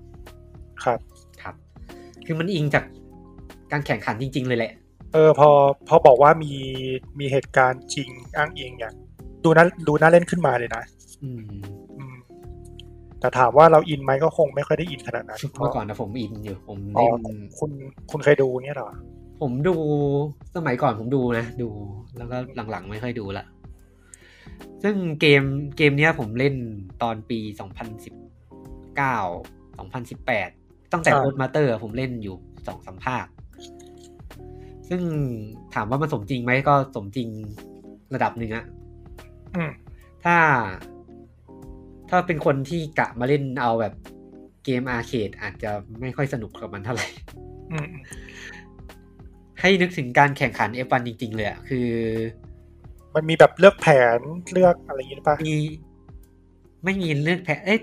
ไอตอนภาคเก่าๆไม่มีนะ ไม่รู้ภาคใหม่มีหรือเปล่า แต่ภาคเก่าๆจะมีการแข่งแบบ การแข่งครั้งหนึ่งอ่ะมันไม่ได้แข่งแบบ ลงไปแข่งปุ๊บแล้วจบอ่ะ อ่า มันจะมีแข่งรอบคุริฟายก่อนก็คือหาเวลาที่ดีที่สุด เอามาตอนสตาร์ทแล้วแข่ง เพื่อ จริง มาเออเพื่อมาหาโพโพซิชันของเราอ่ะ อืม แล้วก็แข่งจริงๆอ่ะ มันก็แข่งแบบ มันมาเต็มแลบอ่ะ แล้ว F1 มันไม่ได้แข่งแค่สามแลบอ่ะ มันแข่งประมาณห้าสิบแลบเจ็ดสิบแลบเนี้ย อืมอืมอืมอืม เออ ซึ่งผมไม่แน่ไม่แน่ใจว่ามันมีการปรับเป็นแคชชวลขึ้นไหมหลังๆนะแต่ถ้าเป็นเมื่อก่อนคือห้าสิบแลบก็วนไปห้าสิบแลบ เดี๋ยวนะแล้วห้าสิบแลบเนี่ย ตีซะแลบหนึ่งครึ่งนาทีนี่ก็ยี่สิบห้านาทีแล้วนะ อืม โอ้โหขับไป ขับไป แต่ว่าเหมือนจะถ้าจำไม่ผิดนะ เหมือนจะมันจะมีสกิป อ๋ออ มมันจะมีสกิปให้มันเข้ามาสู่แลบท้ายๆได้ สิบแลบสุดท้ายอะไรก็ว่าไป เออแต่ถ้าใครอยากเล่นสมจริงก็นั่นแหละขับไป เพราะว่าเกมไอตัวเกมโค้ดมาสเตอร์เมื่อก่อนมันจะเน้นสมจริงค่อนข้างมาก อ่า อ่าแต่มันจะไม่ได้แบบซิมูเลชันจ๋าอะไรขนาดแบบ อ่าอ่า มันจะไม่ได้ซิมูเลชันจ๋าแบบเกม ประมาณ GT ได้ไหมอ่ะ ผมว่า GT ยังรู้สึกซิมูเลชัน เออเออ กว่า ครับ แปลว่า Simulation น้อยกว่า GT อืม ก็น่าจะเล่นง่ายขึ้นเยอะนะ ครับ น่าจะเล่นพอร์ตใช้ได้สำหรับคนที่ มีประสบการณ์ในการเล่นเกมขับรถ ประมาณหนึ่งก็จะเล่น ฟ ได้ อซ่าฟอซ่าเนี่ย น่าจะได้นะ เออ เออเกมมันก็มีแบบเส้นเลสไลน์อะไรให้ อ๋ ให้ อ เบรกให้อะไรอย่างนี้แหละ เฮ้ยงั้นก็ง่าย อ่าฮะ เออ แต่ว่ามันก็จะมีแบบปรับโทษที่อย่างการลัดสนามเนี่ยโดนปรับโทษเลย อืมอืม เออเนี่ยแล้วก็แบบชนตูดเนี่ยจะโดนแบบ disqualify ได้อะไรเงี้ย อ๋อ อิงตามกฎจริง ใช่อิงตามกฎจริง อ่า ก็ไปลองเล่นกันดู ไปลองเล่นกันดู ครับ เออ ผมลืม ผมจะบอกอะไรให้อย่าง ว่า ไอตัวโค้ดมาเตอร์มันได้มาอยู่ไว้นี่ใช่ไหมอยู่กับ EA อะ EA อ่ะ แล้วผมเมื่ออาทิตย์ที่ผ่านมามั้งผมนึกสนุกไปซื้อไอเกมนี้มาเล่น ผมเห็นแล้ว ไอโปรเจกต์คาสา โปร ม เจกต์คาเออ เออ แล้วผมก็ไปดูชื่อทีมพัฒนา s l i d e r y Mass Studio คืออะไรอ่ะ แล้วก็ไอ s l i d e r y Mass Studio เนี่ยมันโดนโค้ดมาเตอร์ซื้อไปประ ก่ ม อน ณ หน้า พักหนึ่งแล้วเออ อ๋อ ไฟที่แม้เป็นที่ทำชิปไง หรือ Need for ก็ Speed คือทีม Chip อะ ทำ Need for Speed Chip ไลนิ่แมนอืมอืมอื เอ ม อ ซึ่งตอนที่ไอตอนที่มันออกจาก EA มาไอ s l i d e r y Mass อะโอ้โหมันด่า EA ยับเลยอะ เอาเหรอ ตอนนี้ ด่า ใช่สวัสดีครับ เหมือนแบบด่าด่ายับเลยแบบ เออ ตอนนั้นมันจะทำชิปสามมั้งแล้วมันก็แบบ EA โดนแคนเซิลแคนเซิลแบบปัจจุบันทันด่วนเลยอะ เป็นยุคที่ EA เฮียอยู่ปะ ไม่รู้อะ เออ น่าจะใช่ใช่ ช่วง คือ ช่วงที่ยุคทีมยุคอะไรเยอะๆอะ เออ แล้วมันก็แบบแบบโมโหเลยอะคนทำซีโอะด่ายับเลยอะสุดท้ายก็กลับมาอยู่กับ EA มันก็จะเขินๆหน่อย เออ เอ้ยแต่ทีมก็ก็ก็ไม่รู้ว่าพวกเดฟอะไรยังเป็นหน้าเก่าอยู่หรือเปล่า ส่วนหนึ่ง ซีโอน่าจะคนเดิม ก็คนเดิมใช่ไหม อืม ก็คงก็คงงั้นก็คงงั้น ผมว่า เอาหน้า ตอน ก็ ตอนโค้ดมาสเตอร์คุยกับ EA ผมว่ามันก็แบบคงเฮ้ยยังไงเนี่ย กลับมา กลับหมัดแหละ เออเขินๆหน่อย เออไม่แน่นะ อาจจะได้เป็นคนทำ Need for Speed ภาคต่อไปก็ได้นะ s l i d e r y Man Studio เอานะ เอาเอาเอาได้อยู่ แต่โปรเจกต์คาเออผมจะบอกเหมือนกันว่าโปรเจกต์คามันก็เป็นเกมเสียคนเหมือนกัน เออสนุกไหม อืมมันเหมือนชิป ชิปสองอะที่มันห่วยลงอะ เอาเหรอ เออ มันห่วยแบบ คือโปรเจกต์คาจุดเด่นมันคือเกมซิมูเลชันใช่ไหมครับ เออ ทีทีเนี้ยพอตัวชิปไอโปรเจกต์คาสามอะมันทำให้มันมีความเป็นอาร์เคดมาก ๆ เลยอะ อืม อืมแต่มันก็จะมีกลิ่นอายของเกมซิมูเลชันอยู่เหมือนกัน แล้วก็ที่มันแย่อะคือระบบการการอัปเกรดรถอะมันกลายเป็น แทนแทนที่มันจะอัปเกรดแบบเป็นการจูนเครื่องใช่ไหมครับ มันกลายเป็นแบบซื้อของเพื่อเพิ่มเกียร์สกอร์อะ นี่รถธรรมิ เอ๊ะ นี่รถธรรมิยาปะ เอ๊ะเดี๋ยวนะเออสกาวเกตเกตกอร์นี่มันเดอะคู ซื้ อ ล เบรก ว่ะ เนี่ยเหรอ ซื้ออ่าสมมุติสมมติตอนแรกผมมีรถรถธรรมดามา ผมอยากให้รถแรงขึ้นใช่ไหมครับ ก็ซื้อเครื่องยนต์ ซื้อเครื่องยนต์สีเขียวให้แรงขึ้น อ๋อ ซื้อล้อสีเขียวให้แรงขึ้น อยากเล่น อ่า ให้แรงกว่าเดิม ซื้อสีน้ำเงิน เอออะไรเงี้ย แต่ แล้วมันก็คือใช้ใช้ตังค์ที่ได้จากการแข่งเนี่ยเหรอ อืม ก็กลายมีระบบกลายดิ้งอะไรไป อืมแต่ว่าเกมมันจะจำกัด มันจะมี จำกัด แข่งแบบจำกัดไอเนี่ยจำกัดแรงของรถอะ อ๋อ คือแรงนี้รถสีเขียวจะแข่งได้แรงนี้รถสีน้ำเงินแข่งได้แรงนี้ เออเออ ที่ ออ เกมมันดูเป็นเกมมือถือมือถือ อืมอืม อืม เหมือนเสียคนตั้งแต่ก่อนกลับมา UEA อีก ถึงโดนยุบไป อืมผมผมไม่รู้ว่ามันเป็นเพราะไอ้ทางโค้ดมาสเตอร์อ่ะมัน มันมีการคุยกับ EA มาก่อนหน้านี้แล้วหรือเปล่าไงมันเลยทำให้ อืม แบบทิศทางการพัฒนาเกมของค่ายอ่ะมันเริ่มแปลก อืม ๆเออ อย่างไอเกม F1 เนี่ยมันก็เริ่มแบบเห็นว่ามีแบบหมวดเนื้อเรื่องมาขายมากขึ้น อืมอืม อืมแต่ตอนที่เขาซื้อใหม่ๆเขาก็บอกนะว่าไม่ได้แทรกแซง อ่าอ่าจำ เอ้ย ได้ โปรเจกต์คาสามใบแดนนำโคมันขายให้ไม่ใช่เหรอพี่ ใช่ใช่ใช่แต่มันเป็นของสไลลี่แมนไง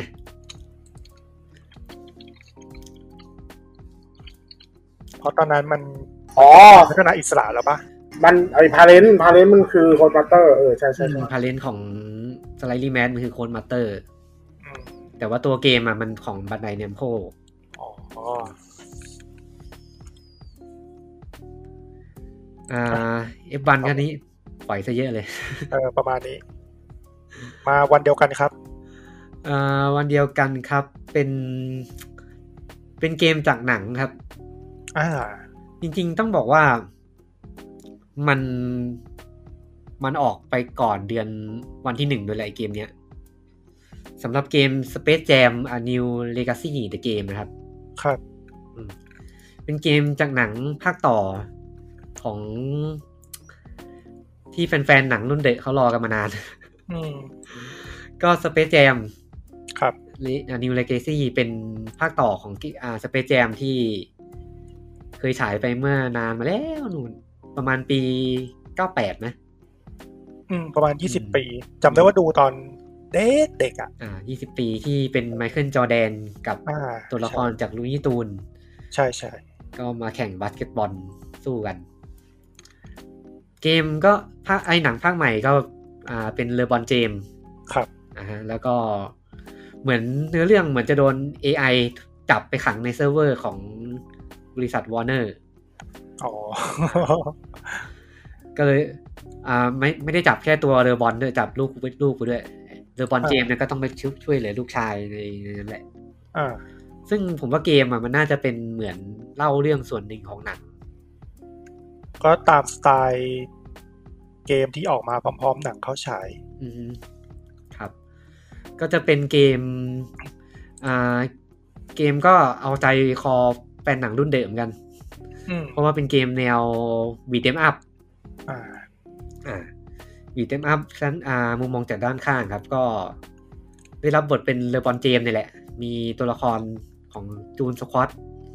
มีบัคบันนี่ มีโลล่าบันนี่นะครับ ก็เดินตีตีศัตรูไปเรื่อยๆ ตามฉาก ก็ก็ตีสตูให้หมดอ่ะ ตามแนว อืม บีเดมอัพ ครับ ซึ่งเกมอ่ะมันลงให้กับ Xbox Ultimate อ่า อ่าตอนวันที่หนึ่ง ที่ที่ผ่านมาแล้วใช่ไหม วันที่หนึ่ง ของเดือนกรกฎามั้งไม่แน่ใจ อ่า เหมือนกันครับ แต่ว่าที่มันจะปล่อยจริงๆอะมันคือจะปล่อยวันที่ 16 เป็นฟรีทูเพย์ด้วย อ๋อ เป็นฟรีทูเพย์ด้วย ครับ มันได้อะไรเนี่ย ได้โปรโมทหนัง เออโปรโมทหนังแหละ เออ ดูก็ไม่ได้ไม่ได้ใช้ทุนสร้างเยอะอ่ะ ครับ เออ อ่าเป็นผลงานของทีม Digital Eclipse ครับ ครับ Digital Eclipse จริงๆ ก็ทำเกมแนวประมาณนี้แหละ เก่งอยู่แล้ว อ่ามีส่วนใหญ่อะเขาจะเป็นคนที่ทำเกม เกมพอร์ตอะ อืม เกมที่เป็นพอร์ตแล้วก็ภาพเป็นพิกเซล เหมือนไอตัวสเปซแจมนี่เลย อืม อย่างเช่นมีคนพอร์ตไอ้เนี่ยเมกาแมนเลกาซี่คอลเลกชัน อืม มีซ m มูไรโชดาวนีโอจีโอคอลเลกชันพวกเกมเก่าๆครับ แต่นี่ก็เป็นเกม อ๋อ ข เก อง ม เขาเลย เก่าๆหมดเลย อืมน่าจะเอาเทคโนโลยีที่เคยพอร์ตอะมาทำเกมนี้แหละ อืมอืมอืม อืมครับ แต่เมื่อก่อนเขาก็พอร์ตแบบเกมอื่นๆด้วยนะสไปโรสไปเดอร์แมนแกนเทปออโต้แอดวาน หนังสเปซแจมนี่เข้าวันไหนนะ ไม่รู้เลยอ่ะ เพราะว่าบ้านเราก็ไม่ได้เข้า เออบ้านบ้านเราก็ยาว อ๋อ หนังเข้า 14 กรกฎาคมนะครับ ๆอ่าใช่ อืมเข้า เข้าก่อนเกมออกนิดนึง อ่า ครับ ก็ก็ทั้งเล่นทั้งหนังดูทั้งหนังเล่นทั้งเกมไป ซึ่งเกมก็ไม่รู้จะได้อะไรมากหรือเป ล่า บ้านเราก็โรงหนังยังไม่เปิดมั้ง ที่ต่างจังหวัดอะได้ อ๋อ ตอนนี้เห็นมีคนไปดู Quiet Place 2 อยู่ เหรอ เออเห็นแวบๆในไทำลาย Facebook อืม ดูต่างจังหวัดอะเนอะก็ก็พอเข้าได้ อ่า คนกรุงเทพก็ดู Disney Plus ไปก่อน อืมไอที่ อ่ะต่อ ไอ ค ส รับ เปซแจมจริงๆ มันถ้าเป็นเมืองนอกอะมันลงให้กับ HBO Max ด้วย เออกำลังจะบอกว่าจริงก็น่าลง อืมแต่บ้านเรายังไม่มี HBO Max นะครับ อืมกำลังจะมีครับ นะค กำ รั ลั บ งทยอยทยอยเปิด อ่า เนี่ยจริง ๆ เกมเกมต่อไปน่าจะเป็นลูกชิ้นกว่าอีกป่ะ หรอ อ๋ออ๋อจะมาเป็นเกมเก่า อืม เออ ผมว่าก็มีน่าเล่นหลายเกม ปีเดือนเนี้ยจริงๆ ถึงจะเอาดูออกน้อย อืมถึง อ่ะ จะดูมาออกไม่เยอะมาก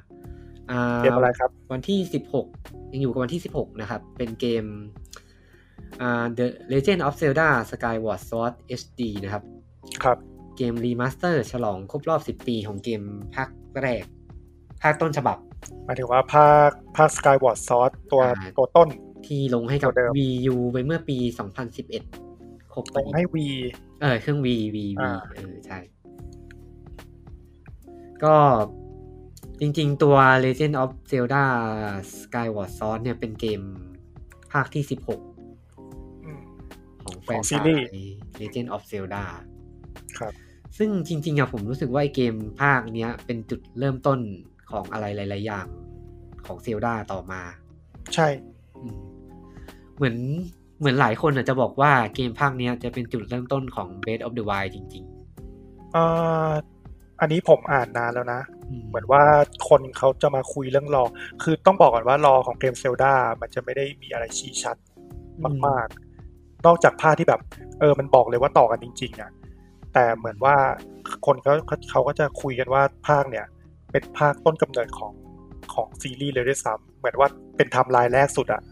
อืม อืมประมาณนี้ ครับอ่าตัวจริงๆ ตัวเกมเวอร์ชันต้นฉบับอ่ะมันใช้เวลาสร้าง 5 ปีเลยนะ อืม อืม สร้างนาน สร้างนานมากก็ตั้งแต่หลังจากไอเนี่ยภาค Twilight Princess วางจำหน่ายอ่ะ อ่าๆใช่ใช่ใช่ ซึ่งตัวเกมภาคเนี้ยมันก็อย่างแรกเลยอะที่มันเปลี่ยนอะคือมันเปลี่ยนงานศิลป์จากเซลดาภาคก่อนๆ ครับ เออคือสมัยก่อนเซลดามันจะมีโอคา i ิน่าออฟไทม์กับมาจ o ร่ามาสด้วยใช่ไหม อ่า เกมนี้เกมเนี้ยมันก็เหมือนเอาองค์ประกอบเก่าๆ มารวมกันอะ อืม แล้วก็เหมือนฉาบด้วยงานศิลป์ใหม่ อืม ที่ทีมงานเหมือนจะได้รับเขาบอกเลยว่าได้รับแรงบันดาลใจมาจากงานของอ่าปอเซปอเซชานศิลปินอิมเพรสชันนิส อ่าครับ ซึ่งผมไม่แนะนำให้ไปเซิร์ชชื่อปอเซชานนี่เท่าไหร่ เพราะว่า เพราะว่าเดี๋ยวคุณจะไปดูหมิ่นงานศิลป์เขาเปล่า เพราะว่าแบบแอปสแต็กหรอหรือว่า ๆ ยังไง ถ้าผมพูดพูดแบบคนไม่รู้จักงานศิลปะก็จะแบบ อ่าๆ เหมือนเด็กวาดอะ อ๋อ เออ แต่ผมเห็นแล้วคู่สีอะเหมือนจะใช่คู่สีเหมือนจะเหมือนจะเป็นแบบจุดเริ่มต้นของเซลดาที่ทำให้มันเป็นแบบเซลดาภาคหลังๆอะ อ่าอ่าอ่า เป็นแบบสีฟ้าๆตุ่นๆอะไรอะ อืมอืม ไม่ผมว่างานดีอยู่นะปอเซชาน อืมแล้วก็อ่าตัวภาคต้นฉบับอะครับ มีจุดเด่นอย่างหนึ่งก็คือระบบการควบคุม ที่มันเปลี่ยนจากเซลดาแบบเก่าๆ ที่เป็นเกมแพลตฟอร์มเมอร์ธรรมดา มันเปลี่ยนมาเป็นใช้ V ใช้คอนโทรลเลอร์ V โหมดในการควบคุม อ่า เออใช้มือหนึ่งเป็นดาบ มือหนึ่งเป็นโล่ อ่า ใช่อ่าแล้วเวลาเราฟันก็ต้องแบบฟันจริง ๆอะ่ะ ตามทิศทางของดาบในเกมเลยว่าอีกว่า ใช่ ซึ่งผมว่ามันเหมือนในนี่เลย เหมือน อะไรครับ เป็นระบบที่ b a s e of the Wild เอามาต่อยอดอะ่ะ ผมยังไม่ได้เล่น b a l e of the Wild อ๋อ เลยไม่รู้อ๋อเหรอ มันมันจับทิศทางฟันอย่างนี้เหมือนกันเหรอ มันเบสออฟเดอะไวอ่ะมันไม่ได้เป็นใช้จอยคอนใช่ไหมแต่ว่าคอของระบบแบบผมว่ามันคล้ายๆ คอการต่อสู้ในเกมอ่ะ อืมอืม อืมเพราะว่าตัว คือต้องบอกอย่างนี้ก่อนว่า หลายคนจะบอกว่าเบสออฟเดอะไวมันเหมือนดาร์กโซใช่ไหม แต่ว่าจริง ๆ อ่ะ ไอตัวระบบต่อสู้ของของเซลดามัน มันคือภาคนี้แหละที่มันเริ่มแบบมีวัฒนาการมาเป็นแบบมีความเป็นโซอ่ะ อืมซึ่งตัวเวอร์ชั่นใหม่นี้นะครับก็มาพร้อมกับกราฟิกใหม่แน่นอน อืม อ่าคมชัดมากขึ้นครับ รองรับ 60 เฟรมต่อวินาทีนะครับ อ่า แล้วก็อ่าเหมือนกับเกมภาคต้นฉบับที่ใช้ V โหมด ครับ ตัวเวอร์ชั่นใหม่ก็ใช้จอยคอนได้ ซ้ายขวาเหมือนกัน ซ้ายขวาเหมือนกัน มือหนึ่งถือดาบ มือหนึ่งถือโล่ อืม อืมซึ่งเขาบอกว่าเขาจะปรับให้มันมีความแม่นขึ้นด้วยนะ อืม ของเก่าก็ว่าแม่นแล้วนะ อืม เพราะว่าไอ้ต้องบอกก่อนว่าไอ้เซลดาสกายวอร์ดซอสภาคภาคต้นฉบับภาควีอ่ะ ถ้าจะเล่นเนี่ย ต้องซื้อ V Motion Pad มาต่อนะครับ ใช่ใช่ต้องซื้อ ใช้ V Mode เดิมๆ ไม่ได้นะครับ ตัว V Motion Pad มันจะช่วยในการจับเป็นเป็นเหมือนไจโรที่ละเอียดขึ้นอ่ะ อืม เออโหแล้วหนักจำได้ตอนนั้นน่ะเล่นแบบเล่นได้ไม่นานอ่ะ แล้วก็ต้องพัก เพราะมันหนัก เกมมันยาวไหมผมไม่แน่ จำ ใจ ไม่ได้อ่ะ ม ยี่สิบกว่าชั่วโมง ถึงไหมไม่แน่ใจอ่ะ อืม แต่ไม่จำจำได้ว่าไม่ไม่ยาวมากหรอก อืมอ๋อแล้วก็ภาคเนี้ยที่ที่มันเป็นจุดเริ่มต้นก็คือมันเป็น เป็นภาคแรกที่เล่าเรื่องราวของดาบลิงค์ อืม ดาบมาสเตอร์ซอสด้วย คือจะเล่าว่าไอ้ลิงค์เนี่ยได้ดาบอันนี้มายังไง อืม อืม แต่ต้องบอกก่อนว่า จริง ๆ ตัวเอกลิงก์มันก็ มันก็จะไม่ใช่คนเดียวกันกับในในทุกภาคอ่ะ เดี๋ยวจะสงสัยว่าเอ๊ะทำไมมันอายุยืนยาวจังวะ สกายวอร์ดซอฟประมาณ 40 ชั่วโมง อืม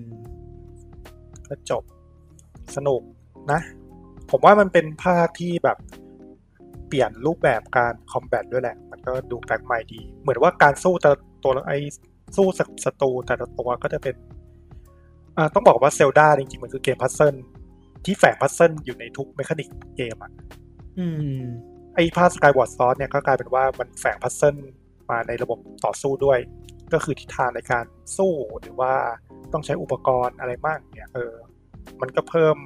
เพิ่มเลเยอร์ของเกมขึ้นไปได้เยอะอยู่นะสนุก แต่ภาคภาคของวีอะผมรู้สึกว่าภาค มันมีอีกภาคหนึ่งที่ดังกว่าปะคือ วีมันมีทวายไลท์ปรินเซสกับ เออ ทวายทวายไลท์ปรินเซสดังกว่าอย่างงี้ใช่ไหม อืมผมรู้สึก เหมื ว่า อน ทวายไลท์ปรินเซสมันดังกว่า เหมือนโทนภาพทวายไลท์ปรินเซสจะดูจริงจังด้วย อืม แล้วก็ แต่ภาคที่ดังที่สุดก็คือมาจอร่าอาร์สนะผมว่า อ่าใช่ใช่ ไม่รู้ไม่รู้จะตัดสินยังไงว่าดังไม่ดัง แต่ ถ้า แต่แต่มาจาร่ามาร์ก็เป็นที่พูดถึงเยอะ อื มาก แม้ในปัจจุบัน ส่วนหนึ่งคือเพราะมันมีคลิปปี้พาต้าด้วยแหละ เออ คือแฟนๆก็จะคุยถึงภาคนี้กันเยอะด้วยแหละ อืม อืม อ่าเกมก็วางจำหน่ายพร้อมกับตัวอามิโบครับ ครับ เป็นตัวเซลดากับล็อบปิง เราวิ่งคือนก นกไม่ได้ไม่ได้วางจำหน่ายสองตัวนะ ตัวเดียว อ๋อว่า เป็น เป็นเจ้าเป็นเซลเซลดาอยู่กับลอบวิง ขี่เป็นท่าขี่นกไปเลย เป็นยืนคู่กันมั้ง เอาเหรอ อืม เดี๋ยวขอดูนิดเออเออเออเออเป็นยืนคู่กัน อ่า แล้วก็ อ๋อ นอกจากเกมจะใช้จอยคอนได้แล้วก็เผื่อคนไม่มีจอยคอนด้วยเผื่อคนเล่นสวิตไลท์ก็คือ ใช้ควบคุมแบบปกติก็ได้ เออ อันเนี้ยงงว่ะว่า แล้วตอนต่อสู้จะเป็นยังไงวะ ก็กดฟันกดอะไรแค่นี้อ่ะ แต่มันต้องจดคือศัตรูภาคเนี่ย มันต้องฟันเป็นทิศทางด้วยไง ว่าแบบบนลงล่าง หรือว่าซ้ายไปขวาหรือว่าเฉียงอะไรเงี้ย ฟันแบบ หรือว่าใช้อนาล็อก ใช้แกนอนาล็อก มั้งอืม ช่วยช่วยคุมมั้ง อืมอืม ก็ก็เผลอๆถ้าเล่นก็อาจจะรู้สึกมีความสุขกว่ามากวัดแกว่งมือให้เมื่อย เมื่อยนะ ผมว่ามันก็ได้ความว้าวอ่ะ อ่าเออสนุกดีสนุกดีแหละ อืม เออ จริงๆ ตอนออกใหม่ๆ ผมยังอยากซื้อ Wii U มาเล่น เอ้ย V มาเล่นเลย เออเออ เอ เออ อ ผมซื้อวีมาเล่นเกมเนี้ยแหละ อ๋อ เออซื้อโมชั่นพาร์มาเล่นเกมเดียวสรุป V ผมไม่ประทับใจกับ กับ First Impression เลยอะเหมือนผมไปเล่นบ้านเพื่อนไปเล่นอะไรวะ เล่นเกม วีสปอร์ตว่า เออ V Sport มั้งแล้วมันมันไม่แม่นเลยอ่ะ มันไม่แม่น มันมันเน้นหา มันไม่มีความแม่นเลย มันมีความมั่ว คือแบบกูตวัดมือเอ๊ะทำไมมันมันไม่ได้วะมันอะไรวะ เออ ก็จะ แต่มันก็ ขำๆได้ ขำๆอะสนุกสนุก เล่นกับเพื่อนขำๆอะไรอะ อ่า ประมาณนี้ครับสำหรับ The Legend of Zelda Skyward Sword HD นะครับ ครับ ต่อไปครับ ต่อไปเป็นวันที่ 20 กรกฎาคมนะครับ เป็น ครับ เป็นเกมรีมาสเตอร์อีกเกมแล้วกัน ครับ กำลังจะบอกว่าเกมเกมโอตาคุ เป็นเกมรีมาสเตอร์ครับสำหรับอ่าอากิบะอากิบะทริปเฮลบาวแอนด์ดีบรีฟครับ ซึ่งมันเล่นค เล่นคำกับว่าสตริป สติปเออ อ่าที่แปลว่าแก้เปลืองผ้า แบบว่าแก้ผ้าอืมก็เป็นเกมภาครีมาสเตอร์ของอากิบะสตริปพัสนะครับ ที่เคยลงให้กับอ่า Vita วีต้าเออ อ๋อเหรอ ใช่ ใช่ใช่ ได้เหรอ อันนี้มันจะเอาเป็นภาคที่มาก่อนตัวตัวไอ้นี่อันเดสแอนด์อันเดรสที่เคยออกไปก่อนหน้า อืม ซึ่งอากิบะสตริปตัวพัสเนี่ยมันเป็นเวอร์ชันอัปเกรดนะครับ ซึ่งมันมันไม่ได้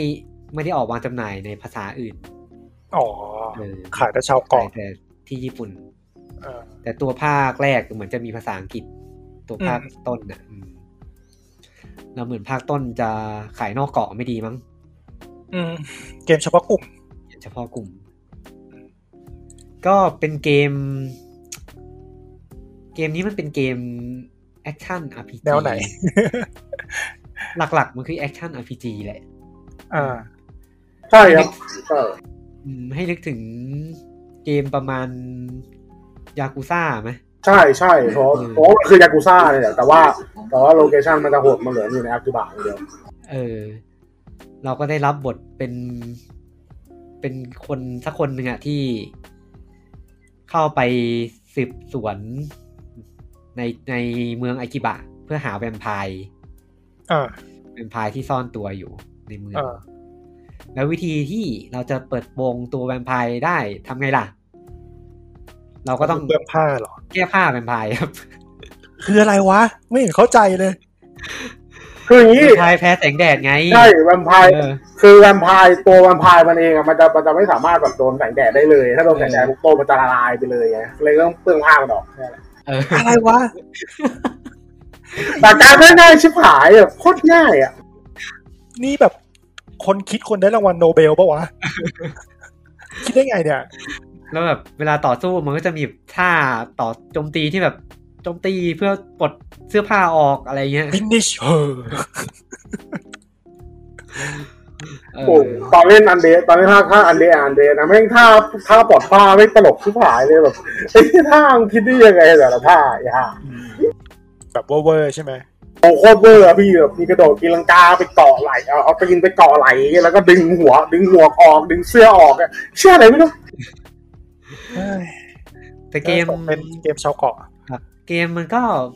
ผมว่าเกมมันก็มีความน่าซื้ออย่างหนึ่งคือ มันจำลองตัวเมืองอากิบะมาค่อนข้างดี เออเออเออเออ ซึ่ง เหมือนเลย เขา ใช่ไหม เขาบอกว่าเกมเวอร์ชั่นเวอร์ชันเนี้ย จะมีดีไซน์เมืองใหม่ด้วย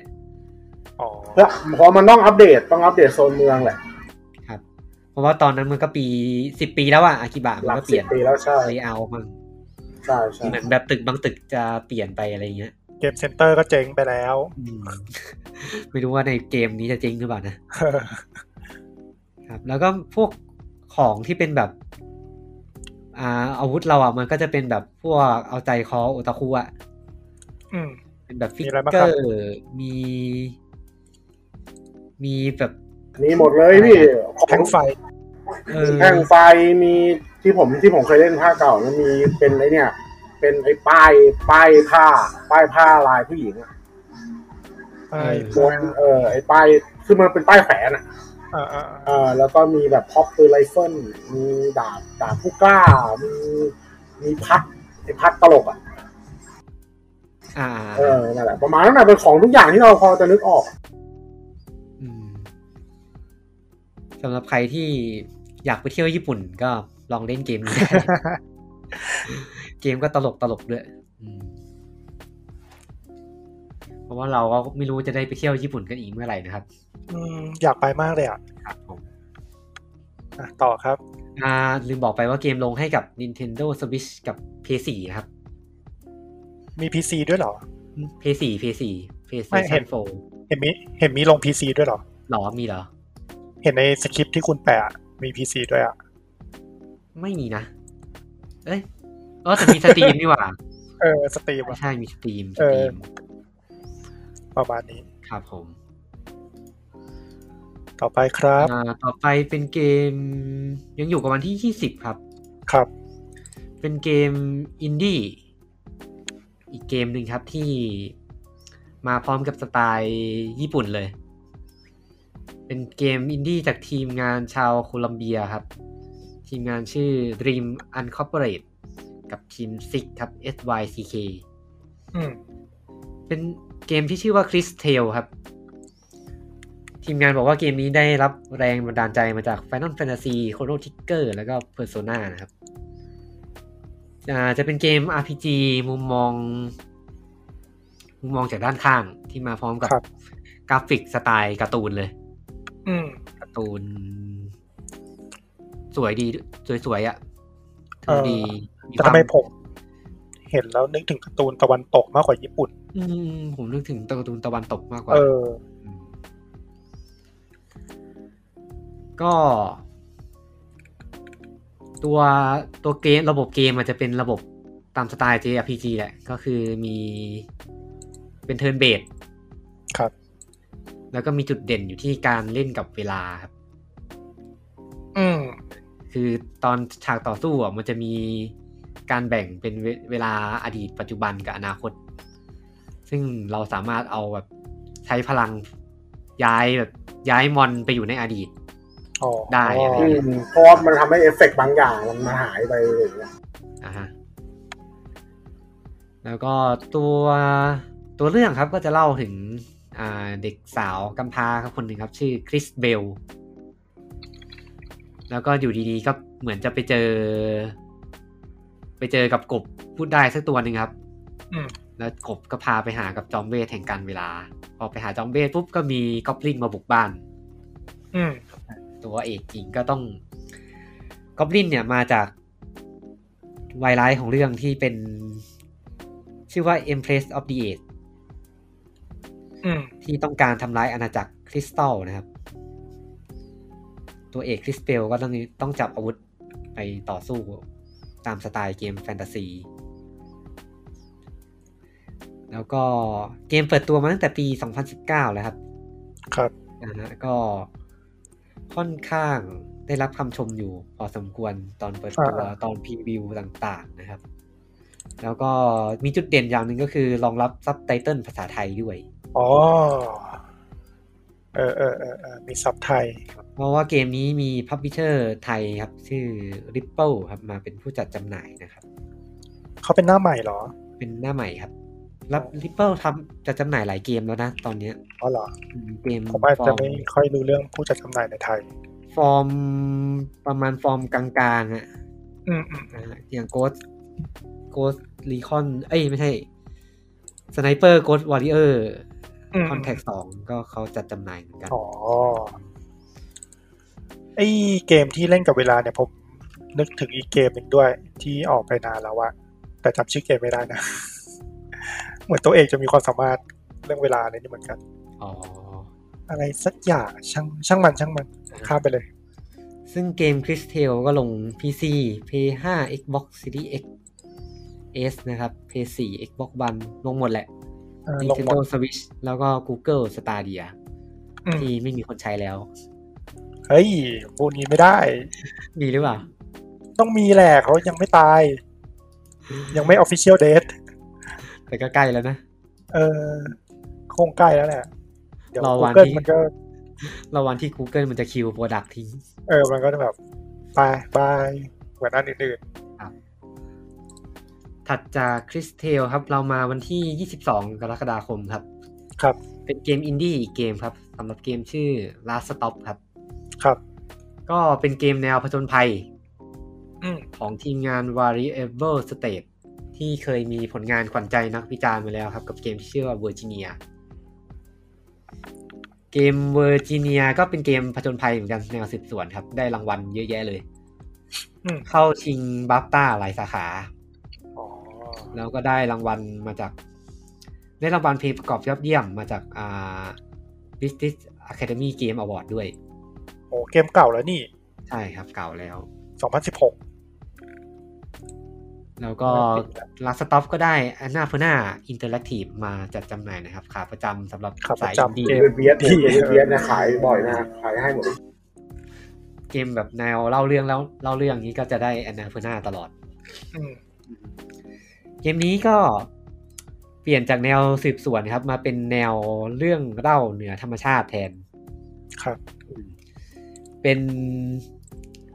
เป็นเกมแนวผจญภัยแหละ ประมาณเทลเทลที่ทุนไม่เยอะเท่า อืม อ่ะแล้วก็ตัวเรื่องเนี่ยครับจะแบ่งเล่าเรื่องเป็นสามพาร์ท ซึ่งแต่ละเรื่องอาจจะมีเนื้อเรื่องไม่เกี่ยวกัน แต่มีจุดร่วมกัน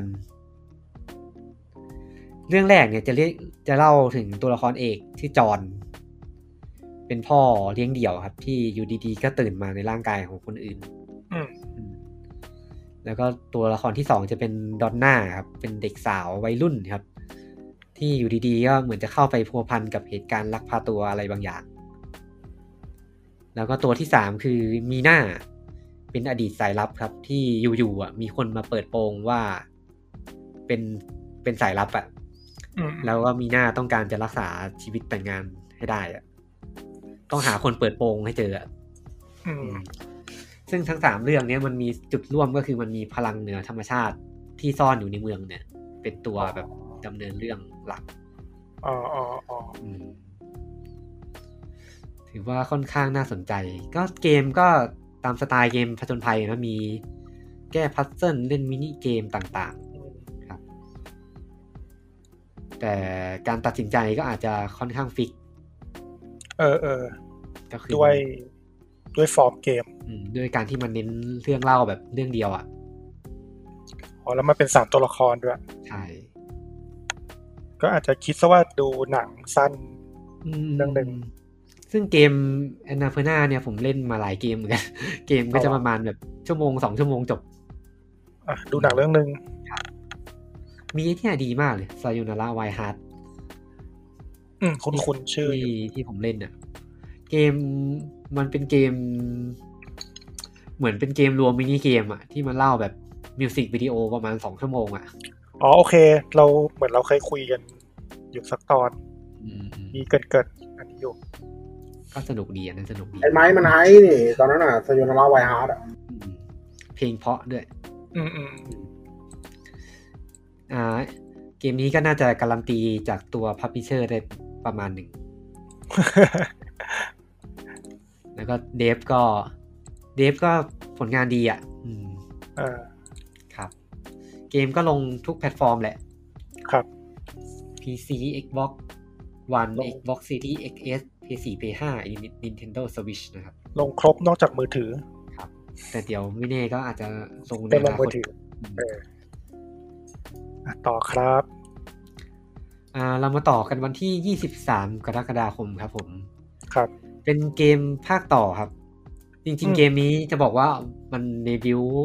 วันนี้ก็ไม่ได้ อ่ามัน เพราะมันหลุด Time Exclusive มาจาก Google Stadia นะครับ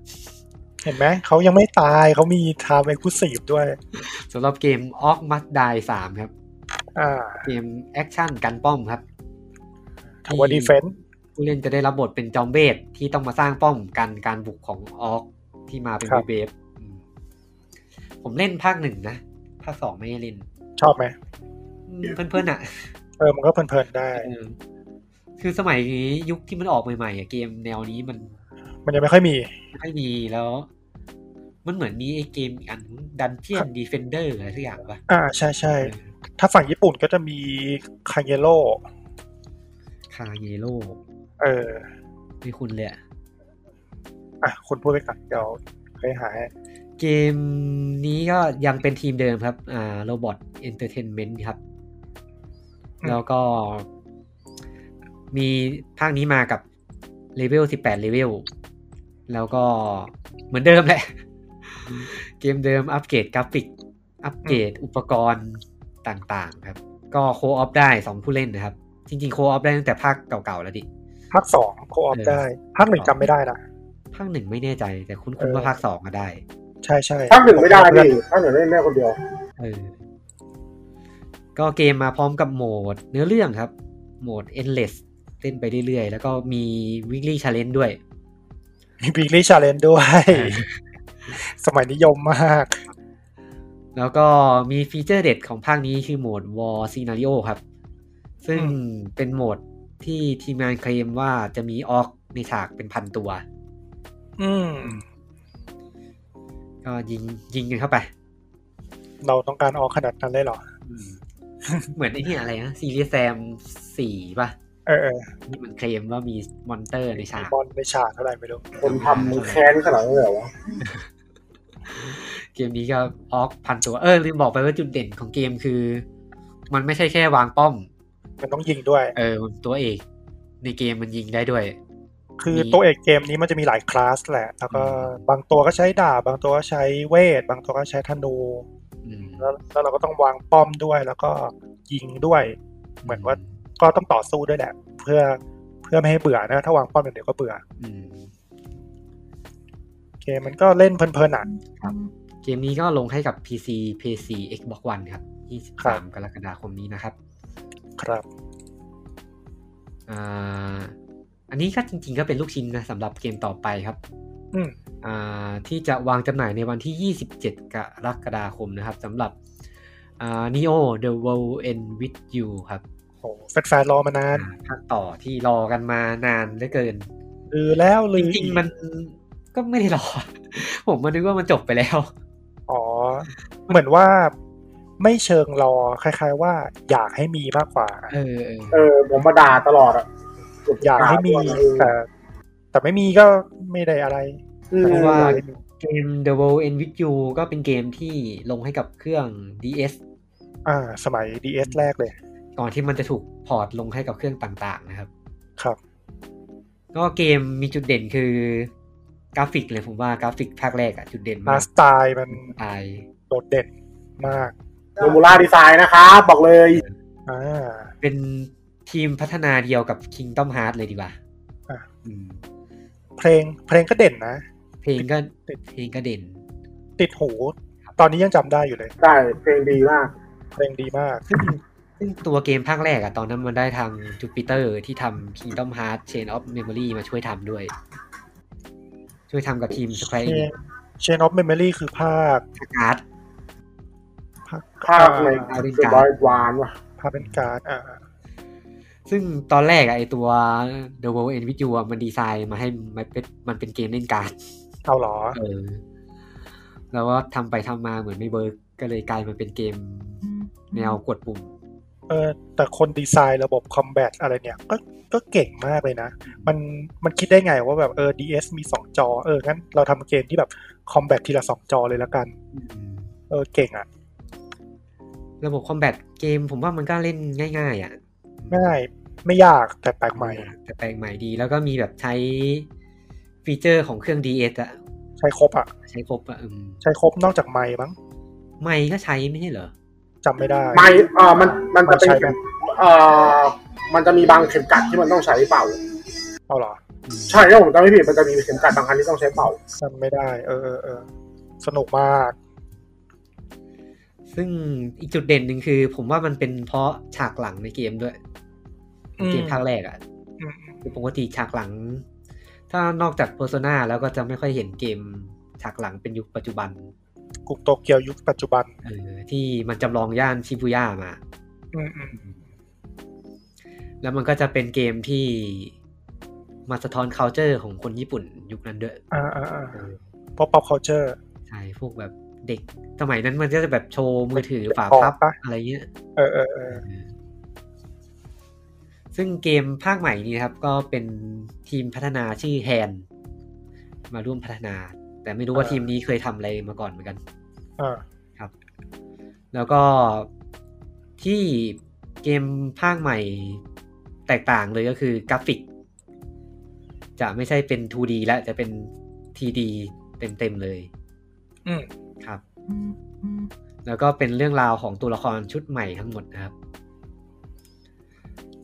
ตัวเรื่องเนี่ยก็จะเล่าคล้ายๆกัน อืม เรื่องเกี่ยวกับอ่าเด็กคนหนึ่งที่ไปเจอกับเหตุการณ์เหนือธรรมชาติ ครับ ไปเล่นเกมที่ชื่อว่า Ripper Game อ่า ซึ่งก็ Ripper Game ก็ไปสู้กันอะเหมือนเกม เหมือนพวกไอเนี้ยไอพวก Alice in Wonderland อะไรเงี้ย นึกถึงมังงะเรื่องหนึ่งอ่ะ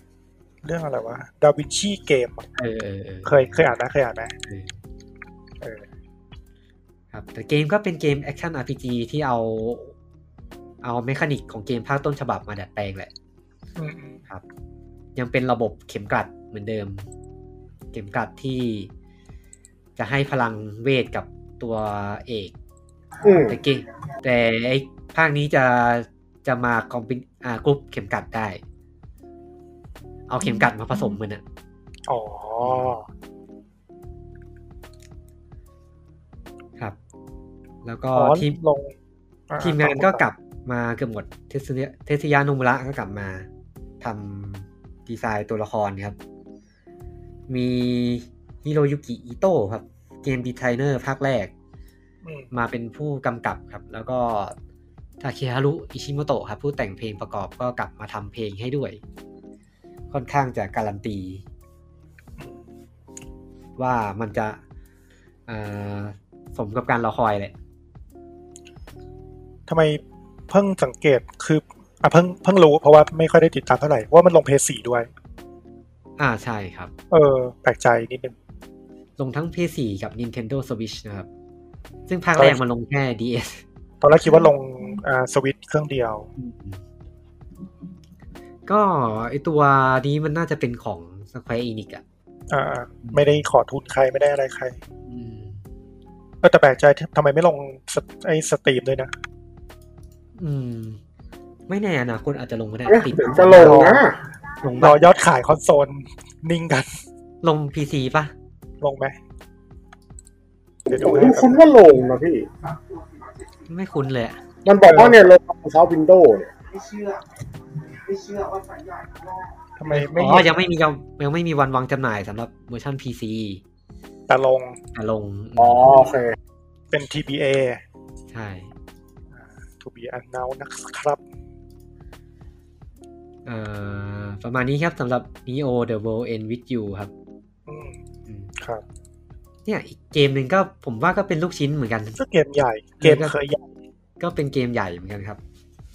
สำหรับอ่าซามูไรซามูไรวอริเออร์ไฟครับ อ่าซากคุโมโซ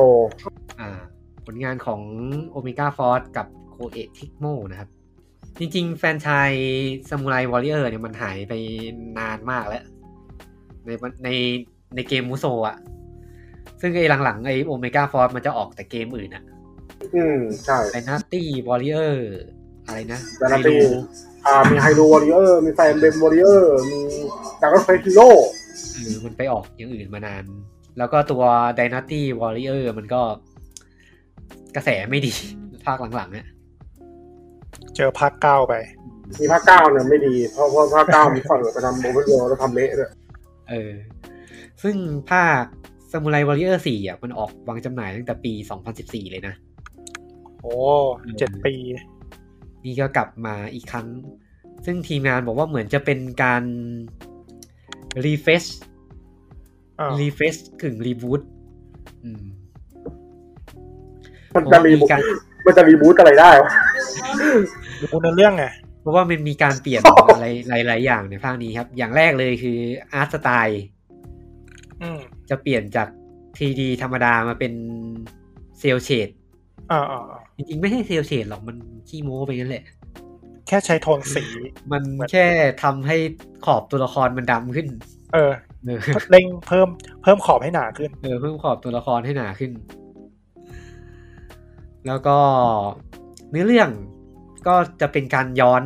ไปยังยุคยุคโอโอดะนูบุนากะตอนหนุ่มอะ อืม อืมมันเลยบอกว่าเป็นภาครีบูทเนี่ย อ๋อ เออมันบอกจะไปเน้นหนักที่ช่วงเหตุการณ์การล้อมฮอนนจิ อืม ที่ตัว ของวัด ตัวเด่นคือโนบุนากะกับอ่ามิซึฮิเดะ อ่า ครับ แต่ว่าอ่าตัวภาคนี้ครับอ่าตัวละครจะลดลงจากภาคที่แล้ว เหลือแค่สามสิบเจ็ดตัว จากภาค อืม สี่มีห้าสิบห้าตัว แล้วก็เป็นตัวละครเดิมยี่สิบเอ็ดตัวครับ ที่สิบหกตัวเป็นตัวละครใหม่ แต่ว่าในสิบในสิบหกตัวจะเป็นตัวละครที่เล่นไม่ได้อะ เอาเหรอ เออ เป็น เป็นตัวซัพพอร์ต อ่าอ่าอ่า อ๋อแล้วก็ตัวซามูไรผมไม่แน่ใจว่าไอตัวตัวไดนาตี้บ a ริเออร์ภาคหลังอะมันมีระบบนี้ไหมซึ่งไอไอตัวซามูไรวอริเออร์สี่อะมันมีจุดเด่นอย่างหนึ่งคือ มันมีระบบชื่อว่าไฮเปอร์ t อ c แท็ ยังไงครับ คือถ้าใครเคยเล่นเกมมูโซครับ เวลาตีมอนอ่ะ มันจะมีท่าเดียวไม่ใช่ไม่ใช่ท่าเดียวสิมันจะมีวิธีการเดียวคือ กดสี่เหลี่ยมสี่เหลี่ยมสี่เหลี่ยมสี่เหลี่ยมสามเหลี่ยม อ่า เออแล้วก็ใช้คอมบิเนชันเนี้ยเรื่อยๆ อาจจะสี่เหลี่ยมสองครั้งแล้วก็สามเหลี่ยมหนึ่งครั้ง อาจจะสี่เหลี่ยมห้าครั้งสามเหลี่ยมหนึ่งครั้งเพื่อกดท่าใหญ่อะไรเงี้ย อ่าอ่า แต่ไฮเปอร์แอคแท็มันคือการกดย้อน มันคือ ฮะ สามสามเหลี่ยมสามเหลี่ยมสามเหลี่ยมสี่เหลี่ยม แล้วมันจะยังไงอ่ะ ซึ่งมันจะเป็นท่าอีกท่าหนึ่งแค่นั้นแห ก็ ละ คือออกแค่นั้น เออแค่นั้นแหละ เพิ่ม แล้ว มีมูฟเซตให้กดเยอะขึ้นเนี่ยหรอไม่ อืม แต่ก็ไม่ได้ใช้เกตไม่ได้ ไม่ได้ ไม่ ใช้ ได้เป็น เก เก ม ตไม่ได้เป็นอะไรใช่ไหม อ่า แค่เรียกว่า hyper attack เฉ ใช่ ย เป็นไฮเปอร์ t อ c แทแล้วก็ตัวอันติเม s สกิลของภาคเนี้ยมันจะมีความสามารถเพิ่มขึ้นด้วย อย่างเมื่อก่อนเราแค่กดโอ้เฉยๆใช่ไหมว่าตีท่าใหญ่ ๆอ่า แต่ตัวอันติเม s สกิลภาคเนี้ยมันจะเอามาออกเมนได้ อืม คือเพิ่มความสามารถเช่น พอกดใช้แล้วให้ฟื้นฟูมูมูโซเกตอะไรเงี้ย อืม ใช้เพื่อต่อคอมโบ ใช้เพื่อสตันศัตรูได้อืม อืม แต่โดยทั้งหมดทั้งปวงแล้วก็ยังเป็นเกมมูโซเหมือนเดิมครับ อืม อืม แต่ดูก็ ไม่รู้นะ ผมไม่ได้เล่นแนวมูโซนานแล้วพอมาดูอันนี้ก็ก็เหมือนจะน่าเล่นนะ เพราะว่าผมไม่ได้เล่นนานแล้วไงมันอาจจะรู้สึกแปลกใหม่แต่คนที่เล่นมาทุกภาคทุกของซีรีส์อะไม่รู้จะรู้สึกแปลกใหม่หรือเปล่า ไดนาตี้วอริเออร์ภาคหลังๆ ก็ไม่ได้เล่นแล้ว ผมเล่น เออ แต่ภาค ผมไม่ได้เล่น ที่ นาน ส แล้ อ ว ง อะ อะ เออเหมือนกันเหมือนกันประมาณนั้น ยุคนั้นเลยอะ อืม แต่เล่นลึกมากเลยนะตอนนั้นนะเก็บเก็บสเตตัสเต็มอะไรเงี้ย อืม เก็บมาทุกอัน เก็บอะไรทุกอัน ก็สนุกดีนะ คือ เออ หลายคนสำหรับท่านผู้ฟังที่อาจจะไม่เคยเล่น d y n a s t y Warrior ครับ คือเกมมันไม่ได้แค่มีแค่ตีมอนอย่างเดียว อืม ไม่ได้มีแค่การตีศัตรูอย่างเดียวมันมี มันมีองค์ประกอบอื่นอย่างเช่น การวางแผนนิดๆหน่อยๆด้วย มีเงื่อนไขของธรดานด้วยนิดๆหน่อย เออ ๆ มีเก็บไอเทมหายากม้าอย่างเงี้ยม้าเซ็กเทาม้าอะไร สมัยก่อนอะนะ แล้วมันจะมีหลักๆมันคือตียึดพื้นที่อ่ะอืม เออ ตีพื้นที่เพลิน เพลินๆครับเพลินๆเออ แต่ว่าเกมมันก็มาได้สุดทางแล้วสำหรับเกมแนวมูโซอ่ะ ๆอืมหลังๆมาเลยฉีกไปไงแต่แต่สรุปก็โดนด่า เพราะมันไม่เวิร์กทำเป็นโอเพนเวิลด์ก็ไม่เวิร์ก เอออ่าเมื่อกี้จะพูดอะไรสักอย่างหนึ่งอ่า เกมนี้ก็ลงให้กับ PS4 Xbox One PC Nintendo Switch นะครับ อ๋อ อืม แล้วก็ผมจะบอกไว้อย่างหนึ่งคือ อ่า ถึงจะดูน่าเล่นก็จริง แต่พอเห็นราคาแล้วก็อาจจะไม่ค่อยอยากเล่นเท่าไห ร่ ตามสไตล์ ของเอกเทคโมครับสอง เออ พัน ครับทางไซโคเอกเทคโม สองพันนะครับเกมนี้ สองพันสองป่ะ เออ หรือว่า สอง สองสูตรนิดๆเนี่ยเหรอ ในพีซีน่าจะสองพันนิด อ่าอ่าอ่าอืมแพงจัง ๆแล้วไม่ค่อยลดด้วย เราคิดงี้ได้ไหมเราตัวละครที่เล่นได้มาหารจะจะรู้สึกดีขึ้นไหม ไม่นะไม่นะ ยี่สิบหารก็ตัวละร้อยเอง อ่า เราไปต่อครับผม ประมาณนี้ ครับ ไปต่อ่าอจ ครับ ริงๆเกมนี้ก็เป็นเกมใหญ่ครับเห็นะ เออ เกมไปไปๆ ใหญ่ มาๆก็เกมใหญ่เยอะเหมือนกัน อืมอืม อืมอ่า แต่ก็เป็นเกมอ่าเก่าที่เอามาทำใหม่ครับสำหรับ The Great S Attorney คน อ่า เคิลครับ ครับ ครับ จริงๆก็พูดเทปที่แล้วไปแล้ว อ่า ก็เป็นเกมที่ ต้องบอกว่าเกมภาคเนี้ยมันคือการรวมเอาสองภาคมาขายในภาคเดียว พร้อมกับอัปเกรดกราฟิกใหม่ ใช่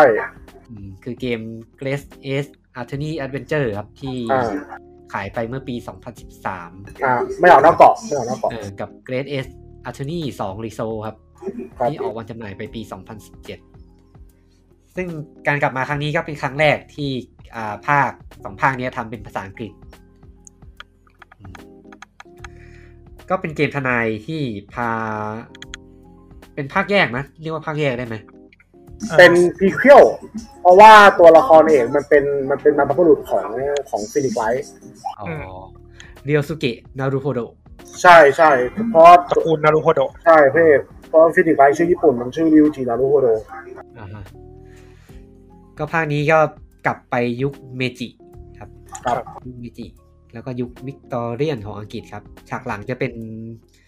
อังกฤษไหมอืมร่วมสืบคดีกับยอดนักสืบเฮอร์ล็อกโชม กลับชื่อนะไอ้เหี้ย ผมไม่ได้พูดผิดนะครับอัน เออ อันนี้พูดถูกแล้ว เออล็อกโชมนะ เฮอครับ ร์ล็อกโชม ทำไมใครเป็นคนคิดชื่อวะ อ่าพูดไปเยอะแล้วเกมนี้ ก็เกมทนายแหละครับ ที่มัดรวมแล้วก็เพิ่มภารกิจใหม่นิดหน่อย แล้วก็อย่างที่บอกไปในเทปก่อนคือมีฟีเจอร์อะไรนะ Dance of Devil กับอีกสักอย่างหนึ่งอะ เออที่ที่ดูพฤติกรรมผู้ต้องสงสัยอะไรอ่ะสัง เออ สังเกตพฤติกรรมสังเกตพิรุษอะไรประมาณเนี้ยครับ ซึ่งนอกจากเกมนี้แล้วอ่ะมีอ่าจะมีเวอร์ชั่นมัดรวมอีกเวอร์ชั่นหนึ่งคือ S Attorney Turnabout Collection ครับ ที่จะรวมเอา Phoenix Wright Trilogy กับตัวเกมภาคนี้มามัดรวมในแพ็กด้วย หมายถึงว่าตัวตัวตัวพักย้อนยุคนี้ด้วยใช่ไหม อ่า ใช่ เป็นเป็นภาคเดียว เป็นแพ็กเดียวที่มาพร้อมสองภาค บันเดิลเลยบันเดิลเลย นี่รอซื้อตัวนั้นดีกว่าไหม ก็ได้เพราะแต่ว่าตัวจีโรจี้มันออกมาก่อนหน้าหนาวไงเผื่อใครแบบยังไม่ได้ซื้อเลย เออเออเผื่อเผื่อคนมีแล้วก็ซื้อเฉพาะสองภาคนี้ อืม ประมาณนี้ครับ ลงให้กับอ่า PS4 Switch นะครับ แล้วก็ PC นะครับ อ่า เราไปต่อกันที่เกมที่พูดไป วันเดียวกัน เมื่อเทปที่แล้วเหมือนกันครับ อืม ยังอยู่กับวันที่ 27 กรกฎาคมครับสำหรับ Trial of Midgard ครับ ก็พูดไปแล้ว ที่ได้ที่ว่าได้แรงบันดาลใจจากเดียโบแล้วก็ดอนสตาร์ท Don't เกเตอร์ Starve นะ Together อ่าฮะเป็นเกมแนวเอาตัวรอดทีมไวกิ้งครับ อ่า ผู้เล่นรับบทเป็นอะไรนะ ไอเฮอริ ไอฮอไอ ไอ เช เฮอริยา อ่าไอไอฮารยา เออ นี่นี่คุณมุกหรือพูดจริงเนี่ย จริงใช่ไหม จริงจริงๆเป็นเป็นไวกิ้ง เอ้ยต่ออ่ะต่ออ่ะที่ที่ที่ว่าออกเสียงอย่างเงี้ยใช่ไหม จริง จริงใช่ไหม จริงจริงจริง ผมจะบอกให้ว่าถ้าไปเซิร์ชชื่ออะเอาชื่อนี้ไปเซิร์ชอะจะเจอเกมสกาย i ิมโผล่มา อ๋อ ก็ก็สกายรีมันเป็นมันมันก็รอนอตอ่ะ เออ มันก็ รอรอไว้จริง มันก็เบสมา เออเบส ครับ อ่า ก็รับบทเป็นไวกิ้งครับ ป้องกันหมู่บ้านแห่งอีอ่า ใต้ต้นไม้อีกาซิลกันการบุกของเหล่ายักษ์นะครับ อ่าครับ ครับ ก็เกมลงให้กับ PC PS5 PS4 ครับ ครับ เป็นเกมแนวโคออฟสิบผู้เล่น ที่ออกสำรวจครับของตีมอนเตอร์ที่ต้องมาที่จะมา กั บุกนหมู่ เป็น บ้าน เวฟๆนะ อืมกันเป็นเวฟๆไป ไม่เชิงเวฟหรอกมันกันเป็นวันวัน กันเป็นวันมากกว่า เออ เรียกงั้นดีกว่า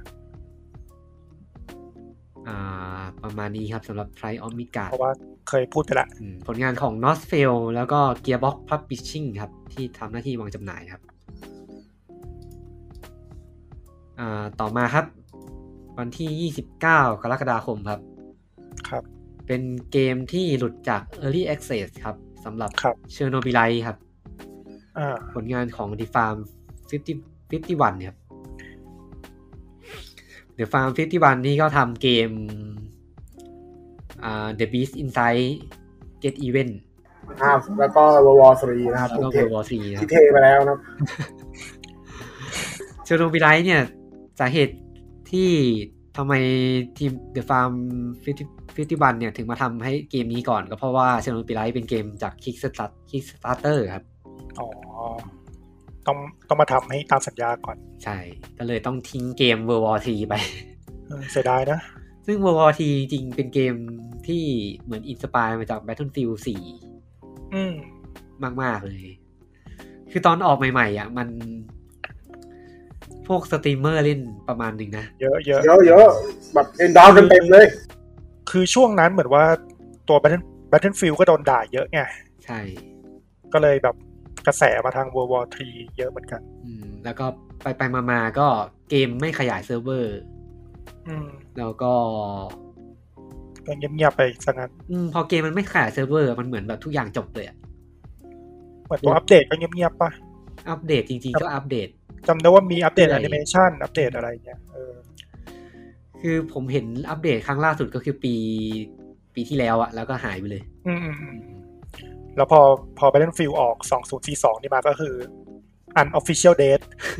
ตายแน่มึงบอกเลย มันปาอยู่แล้วว่ามันมันชนอ่ะ มันผมมารู้สึกว่าเหมือนเกมไอเวอร์วอทีจะได้พับปิเชอร์เกมออนไลน์สักเจ้าหนึ่งไปดูแลต่อมั้ง อ๋อ เหมือนจะเป็นไม้เหรอรู้สึก ซึ่งก็ไม่รู้จะยังไงต่อใช่ไหม อืมอ่าแล้ว แต่เจอเจอเจอ Battlefield ก็หนักละ แต่ผมว่าถ้าเป็นฟูลรีลี e ออกมาแล้วมันแบบโปรโมทดีๆ ก็อาจจะเป็นตัวเลือกรองที่น่าสนใจ อ่าอ่าอ่า เออแล้วเรากลับมาที่เชอร์โนบิไลดีกว่าครับ อ่าครับ เซโนบิไลก็เป็นเกมที่ได้รับแรงบันดาลใจมาจากสตอกเกอร์ครับกับเมโทร อืม อืมก็ดูจากอาร์ตดูจากกราฟิกก็ไม่ต้องสืบอะเหมือนกันเดะ เออเหมือนเดย์เลยว่ะ อืมแต่เกมอะต้องบอกว่าอย่างนี้ว่ามันมันไม่ใช่เกมสไตล์ทั้งสองเกมเลย อ้าวเหรอ อืมอืมอืมมันเป็นเกมแนวเซอร์ไ a เบิลครับ อ้าวสร้างฐานนี่ ใช่ เออ มันเป็นเกมแนวเซอร์ไ a เบิลครับที่ ตัวมันมีเนื้อเรื่องนะ เนื้อเรื่องก็คือตัว อ่า เอกเหมือนจะไปหาเพื่อนที่เคยร่วมงานที่เชอร์โนบิลอะ ครับ แล้วก็แต่ไม่รู้ว่าหาทำไม อืม ซึ่งเกมอะมันก็จะให้เราเอาตัวรอดในฉากไปแต่ละวันน่ะต้องหาทรัพยากรต้องวางแผนในการออกสำรวจ ไปเรื่อยๆครับ มีความหิว มีการสร้างฐานเหมือน เหมือนแบบต้องไปรวบรวมทรัพยากรแล้วกลับฐานมาให้เพื่อนด้วย อ่า อืมแล้วก็พวก NPC พวกอะไรเงี้ยมันมันตายได้แล้วก็แบบถ้าตายก็แต่ในอเรื่องยังเดินต่อได้ อืม อืม เหมือนมีเหมือนมีไอเนี่ย เหมือนมีอิเลเมนต์ของ State of Decay ปนเข้ามาด้วย ใช่ใช่มันจะ เออเออ มันจะฟิลประมาณเกม survival มากกว่าเกม l ีเนีย เออ อืมซึ่งเวลามันโปรโมทด้วยว่าเป็นเกมสต็อกที่ได้รับแรงบันดาลใจมาจากสต็อกเกอร์อะมันก็อาจจะถูกทำให้คนเล่น มิสลีด เออเจออีกอย่างได้อะอืมแต่บรรยากาศก็ถือว่าใช่ อ่า อืม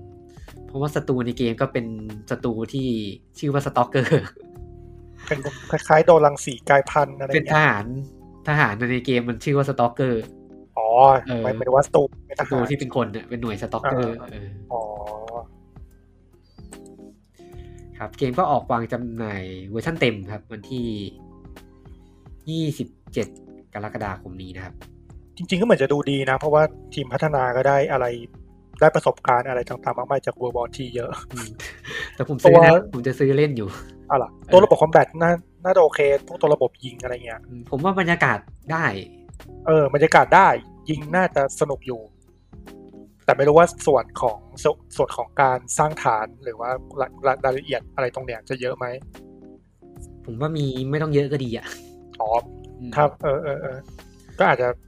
เอา มีเยอะเดี๋ยวก็หงุดหงิดอีกนะ เล่นเอาบรรยากาศอ่ะผมว่าโอเค อืมอืม อืม เข้าใจ เกมนี้ก็ได้ทาง All In Game มาทำหน้าที่วางจำหน่ายให้นะครับ ลงให้กับทุกเครื่องเลย ครับ พี PC PS4 PS5 Xbox One Xbox Series XS นะครับ อ่ะครับอ่ะต่อต่อ เราไปต่อกันที่ วันเดียวกันครับ วันที่ยี่สิบเจ็ดครับ โอ้โห ออกหลายเกมเหมือนกันนะเนี่ยว่าไม่ใช่วันที่ยี่สิบเจ็ดสิเมื่อ ยี่สิบ เมื่อกี้ก็ยี่สิบแปด ยี่แปด เออ อั อั นนี้ อันนี้ก็วันเดียวกัน ยี่สิบแปดครับ ครับ อันนี้ก็จะบอกว่าเป็นเกมเก่าเอามาทำใหม่ก็ได้เหมือนกันครับ อืม สำหรับเกม The Forgotten City ครับ เกมเนี้ย ตอนแรกที่มันเปิดตัวมา ผมอะงงมากว่าทำไมสื่อเมืองนอกมันตื่นเต้นอะไรกัน อ่าอ่า เออ เพราะมันเป็นเกมแนว แนวเนื้อเรื่องมุมมองบุคคลที่หนึ่งอะ walking sim กึ่งกึ่งๆ จะ walking simulator ครับ เออ ซึ่งจริง ๆ แล้วอะมันมันอดีตมันเคยเป็นมอดของเกม Skyrim ครับ อืมตอนนั้นก็คงมีคนชมเยอะนะ ใช่ เพราะว่ามันเป็นมอดที่ได้รางวัลจากเวที Writer Guild Award มาด้วย อ๋อ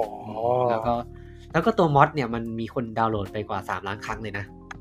อืม อืม เป็นผลงานของ Modern Storyteller ครับ แล้วก็ตั คว รับ เกมได้ Dear Villager มาวางจำหน่าย เป็นเกมเอามอดนั่นแหละมาทำเป็นเวอร์ชั่นเต็มครับ ครับ ซึ่งผมว่าเนื้อเรื่องน่าสนใจ อืม มันเนื้อเรื่องเนี่ยมันจะเล่าว่าเราเป็นเหมือนนักสำรวจโบราณคดีอะเราหลุดหลุดไปในมิติบางอย่าง ต้องบอกงี้ก่อนว่าไอตัวเอกของเราอ่ะมันไปเจอเมืองโบราณที่มีรูปปั้นทองคำอยู่ อืม เออฮะแล้วมันก็หลุดเข้าไปในอดีต ครับ ไปยังช่วงสองร้อยสองพันปีก่อนหน้า อืม ก็ไปอยู่ในช่วงยุคโรมัน อ๋อโรมันเหรอ เออ เป็นโรมัน ตอนแรกเห็นเห็นคิดว่าแนวแนวแอสเท็กอะไรอย่างเงี้ย เออซึ่งมันเป็นช่วงที่เป็นแบบวาระสุดท้ายของอาณาจักรโรมันนี้พอดี อ่ะก่อนลม ก่อนก่อนที่มันจะมีรูปปั้นทองคำอ่ะซึ่งไอ้รูปปั้นทองคำเนี่ยจริงๆแล้วมันคือคน อืม มันคือคนที่โดนคำสาปครับ ซึ่ง อืม คำสาปมันไอเดียมันดีมากคือคำสาปนั้นนะถ้าเกิดในเมืองมีใครทำผิดทำบาปหนึ่งคน ทุกคนในเมืองตะจะกลายเป็นทองคำหมดเลย ทุกคนในเมืองเลยเหรอ เออใช่ อ๋อ ซึ่งเราเราก็รู้อยู่แล้วใช่ไหมว่าในอีกสองพันปีข้างหน้า อ๋อ เมืองมันจะกลายเป็นเต็มไปด้วย ลูกปั้นทอง รูป ค ปั้นทองคำเพราะว่ามันมีคนทำบาปคนหนึ่ง ำอืม ซึ่งเราไอตัวเอกเราเนี่ยก็ต้องไปหาไอคนที่ทำบาปเนี่ยให้ได้ อ๋อ เออ เออเออเออเออดูน่าสนใจ แล้วเกมมันจะมีความเป็นแบบดีดักชันเกมอ่ะ อ่าอ่าอ่า มันจะเล่นเป็นลูปลูปลูปแรกคือแบบจะได้ข้อมูลประมาณนี้ อีกลูปหนึ่งจะได้อีกข้อมูลอีกชุดหนึ่ง แล้วก็มาตัดช้อยเอามา แล้วก็มาวิตัดเคราะห์ ช้อยเอามาวิเคราะห์กัน อ๋ออ๋อ เออ ผมว่ามันไอเดียมันดี อืมอืมเออเก่งเก่ง อืมแล้วก็ตัวเวอร์ชั่นใหม่นี้ครับ ก็มาพร้อมกับอ่าบทพูดตัวละครที่เพิ่มขึ้นอ่าจากเกมที่เป็นมอดอะเพิ่มขึ้นเกับสองเท่าเลย อืม มีฉากใหม่ มีเพลงใหม่ มีปริศนาใหม่ คือมาเป็นเกมเต็มแบบสมบูรณ์แหละ อืม แล้วก็มีเสียงภาคด้วย อืม เกมก็ลงให้กับทุกเครื่องครับ ครับ PC PS4 PS5 ครับ Nintendo Switch Xbox One แล้วก็ Xbox Series XS นะครับ PC ด้วย ใช่ครับ ถือว่าน่าสนใจผมอยากเล่นอยู่ เออเออน่าเล่น อืม เห็นตัวม็อดมันบอกประมาณ 6-8 ชั่วโมง อันนี้ก็น่าจะเพิ่มขึ้นพอสมควรแหละ ครับ ก็เกือบสองเท่าอ่ะ เออ อืม น่าจะสิบกว่าชั่วโมงอยู่ อ่า ประมาณนี้ครับสำหรับ The Forgotten City ครับผม ครับ ไปต่อครับ ไปต่อครับ อ่า อันนี้เป็นเกมภาคต่อครับ อ่า อยู่ในวันที่ 29 กรกฎาคมครับ สิ้นเดือนละ ภาคต่อของเกมอดีตเกมคลาสสิกแล้วกันที่มันก็ยังคลาสสิกอยู่สำหรับ Blaster Master Zero 3ครับ คุ้นน่ะ แต่นึกไม่ออก แต่คุ้น เกม Blaster Master Zero คือเกมที่มันเป็นการรีบูตของเกม มาเตอร์มาเตอร์ เออ Blaster Master แต่ชื่อ เออ ญี่ปุ่น ไอ้ จริงๆมันชื่อเกม ไอ้เป็ เม ด ทันไฟ อ่าไอเป็ดหรือไอ้ไม้เคยเอาไปเล่นที่บ้านที่ปืนจำได้ ชื่อญี่ปุ่นมันคือเกมเมทันไฟ แล้วก็ชื่อ อืม อเมริกามันคือเกม Blaster Master อ่า อืม แต่แต่เวอร์ชั่นต้นฉบับอะตัวตัวญี่ปุ่นกับตัวอเมริกาเนื้อเรื่องไม่เหมือนกัน แล้วตัว Blaster Master Zero อะมันคือรีบูตที่เอาญี่ปุ่นกับอเมริกามาผสมเนื้อเรื่องกัน อ๋อโอเค นึกออกแล้ว พอ พอไปดูไอ้ตัว ตัว ตัว ตัวยุคก่อนอะตัวเกมสมัยก่อนอะนึกออกแล้ว อืม เป็ เป็น น ร เก ถ ม มีปืนอะ เป็นเกมไซส์สกอริงที่ไม่ใช่ไซส์สกอริงอย่างเดียว เป็นตัวเอกตัวเอกเนี่ยเป็นเหมือนนักผจญภัยที่มีรถถังคู่ใจอยู่ นักพจน์นักพจน์ภัยหรือนักการเมืองครับ ขอโทษที ไม่ใช่ไม่ใช่ แต่มีรถถังนะ เออ เออ ไม่มีเดิน นักพจภัย น้ำไม่มีเดินน้ำ อ๋อ เออมีแต่รถถัง โอเค โอเค รถถังชื่อว่าไกอาโซเฟียครับ ตอนเล่น อ่า เป็นรถถังอะมันจะเป็นมุมมองจากด้านข้าง อ่า แล้วก็ตัวเอกเนี่ยลงจากรถถังมาผจญภัยได้ด้วย แล้วมันจะมีบางฉากอะที่มันจะถูกฟิกมาว่ามันจะเป็นฉากที่ต้องเดินเท้า แล้วมันจะ อืม เปลี่ยนจากมุมมองด้านข้างเป็นมุมมองแบบท็อปดาว อืม คำดาว อืมซึ่งเกมก็คลาสสิกมากยุคก่อน อืม แต่ว่าเวอร์ชั่นใหม่ได้ทางอินทิเกรตมาเป็นคนทำนะครับอินทิเกรตก็ที่ทำอ่าไอ้กันโวอ่ะ กันโวไมตี้น้ำมันาย อ๋อ อืมก็ตัวภาคสามนี้ครับ เขาบอกว่าจะเป็นอ่าปิดฉากมหากาบของเกมแล้ว เป็นภาคสุดท้ายของ การผจญภัยของตัวเอกเจสันครับ ก็เหมือนเดิมแหละส่วนหลักๆ ก็คือเกมเดิมที่เล่าเนื้อเรื่องต่อครับ อืม อืมแล้วก็มีอ่าฟีเจอร์ใหม่ก็คือตัวเอกเนี่ยมีเจ็ตแพ็กแล้วเจ็ตแพ็กเวลาเราลงจากไอตัวรถถังใช่ไหมเมื่อก่อนมันจะ เป็นท็อปดาวอย่างเดียว เมื่อก่อนมันลงมันลงจากรถถังได้ ตอนมุมมองด้านข้างก็ได้นะ แต่มันจะโดดไม่ได้เงี้ย แต่ เนาะ มันจะทำอะไรได้น้อยอะ อ่าอ่าอ่า แต่พอมีเจ็ตแพ็กมาก็อาจจะทำอะไรให้ได้เยอะขึ้น อ่า แล้วก็ตัวรถถังเองก็มีฟีเจอร์ใหม่เหมือนกันคือตัวอ่าทำให้มันเหมือนมีการฟาสต์ทราเวลได้ ประมาณนี้แหละเออแต่เกมอ่ะมันเล่นโคออฟได้นะ ซึ่งโคออฟมันจะแบบแปลกๆอ่ะ คือ ไม่รู้เคยเห็นหรือเปล่าอ่ะแต่ว่า จอยหนึ่งมันจะเป็นขับบังคับรถถังเดียวจอยสองมันจะเป็นเป้าล็อกจะใช้ใช้แทนป้าปืนรถไอ้เหี้ยซึ่งแม่งเล่นยากกว่าเดิมอีก คนเล่นจอยสองมันจะเป็นแบบเหมือนเกม เกมอะไรวะ เกมที่แบบเร็วชุดเตอร์อะ เออใช่ใช่ใช่ ยิงเป้าอย่างเดียวอะยิงเอาเป้ามายิงยิงยิงตัวละครอย่างเดียว คนคนเล่นแรกก็ขับรถไปเรื่อย เออเหมือนแบบ เอาไว้เล่นกับน้องอะไรเงี้ยแล้วหลอกน้องอะ ๆอ่าอ่ามึงยิงยิงมึงยิงยิงไป แล้วแล้วปัญหาคือไอ้ป๊อกถ้าแบบมีจอยสองประแจมด้วยอะไอ้ป้อมปืนบนรถอ่ะเราไอ้จอยหนึ่งจะใช้ไม่ได้เลยอ่ะ ใช้ไม่ได้ เออ ก็ขับรถได้อย่างเดียว ใช่ขับได้อย่างเดียว อ้าวแล้ว แล้วตอนลงรถทำไงอ่ะ ตอนนั้น จำจำไม่ได้ เลย จำไม่ได้อะตอนนั้น เออ จำไม่ได้อย่างเงี้ยหนู เออเออเออ เออครับ ก็ภาคสุดท้ายแล้วสำหรับ Buster Master Zero 3ครับ ก็ให้มันจบจบๆไป ก็ลงเกือบทุกเครื่องเหมือนกันครับ PS4 PS5 Xbox One Xbox Series XS ครับ อืม แล้วก็ PC ในวันที่ 28 หรือ 29อ่ะ ยี่สิบเก้าครับ อ่า 29 ครับา ต่อครับ ต่อครับสำหรับอันนี้ก็เป็นลูกชิ้นนะครับสำหรับของเดือนนี้เหมือนกัน อ่าครับ สำหรับ The Ascent ครับ อันนี้ ครั ก็ บ พูดไปหน่อยๆ ในเทปที่แล้วครับ อ่า เป็นเกมโคออฟสี่ผู้เล่นครับ ครับ ที่มาในทีมไซเบอร์พังนะฮะแล้วก็ตัวกล้องเนี่ยจะอ่าตัวมุมกล้องอาจจะเป็นมุมกล้องแบบไอโซเมตริก ครับ ให้นึกถึงเป็นเกมเดียโบยิงปืน อืม นะฮะแล้วก็ระบบการต่อสู้ก็เป็นทวินสติกมือหนึ่งอ่าอนาล็อกหนึ่งอ่าเคลื่อนตัวละคร ตัวละคร อนาล็อกหนึ่งอ่าลิงเป้า เล็งเป้า แล้วก็ใช้ใช้ปุ่มทิกเกอร์ยิงปืน ครับแล้วก็จุดเด่นครับ มันไม่ได้มีแค่นั้นครับ คือมันสามารถเล็งบนเล็งล่างได้ ในบนอ่าแปลว่าศัตรูมีทั้งข้างบนข้างล่าง ใช่ครับ มีสองเลเยอร์ มันมันเล็งผ่านโคเวอร์ได้อะ อ๋อหมายถึงว่าตัวละครเราสามารถเข้า cover ได้ เออ มันแต่มันไม่ได้เข้าแบบหลังติดกำแพงขนาดนั้นนะ แค่ไปยืน คือยืนแล้วยิงผ่านโคเวอร์ได้อะ อ๋อ ผ่านที่กำบังได้ อ่าอ่า เกมก็มาพร้อมกับกราฟิกค่อนข้างสวยเลย อืม ผลงาน ดูดีดูดี ของทีม Neon Giant ครับ แต่ว่าทีมงานก็เป็นทีมงานเล็ก ๆ นะครับ ทีมงานอินดี้ที่มีคน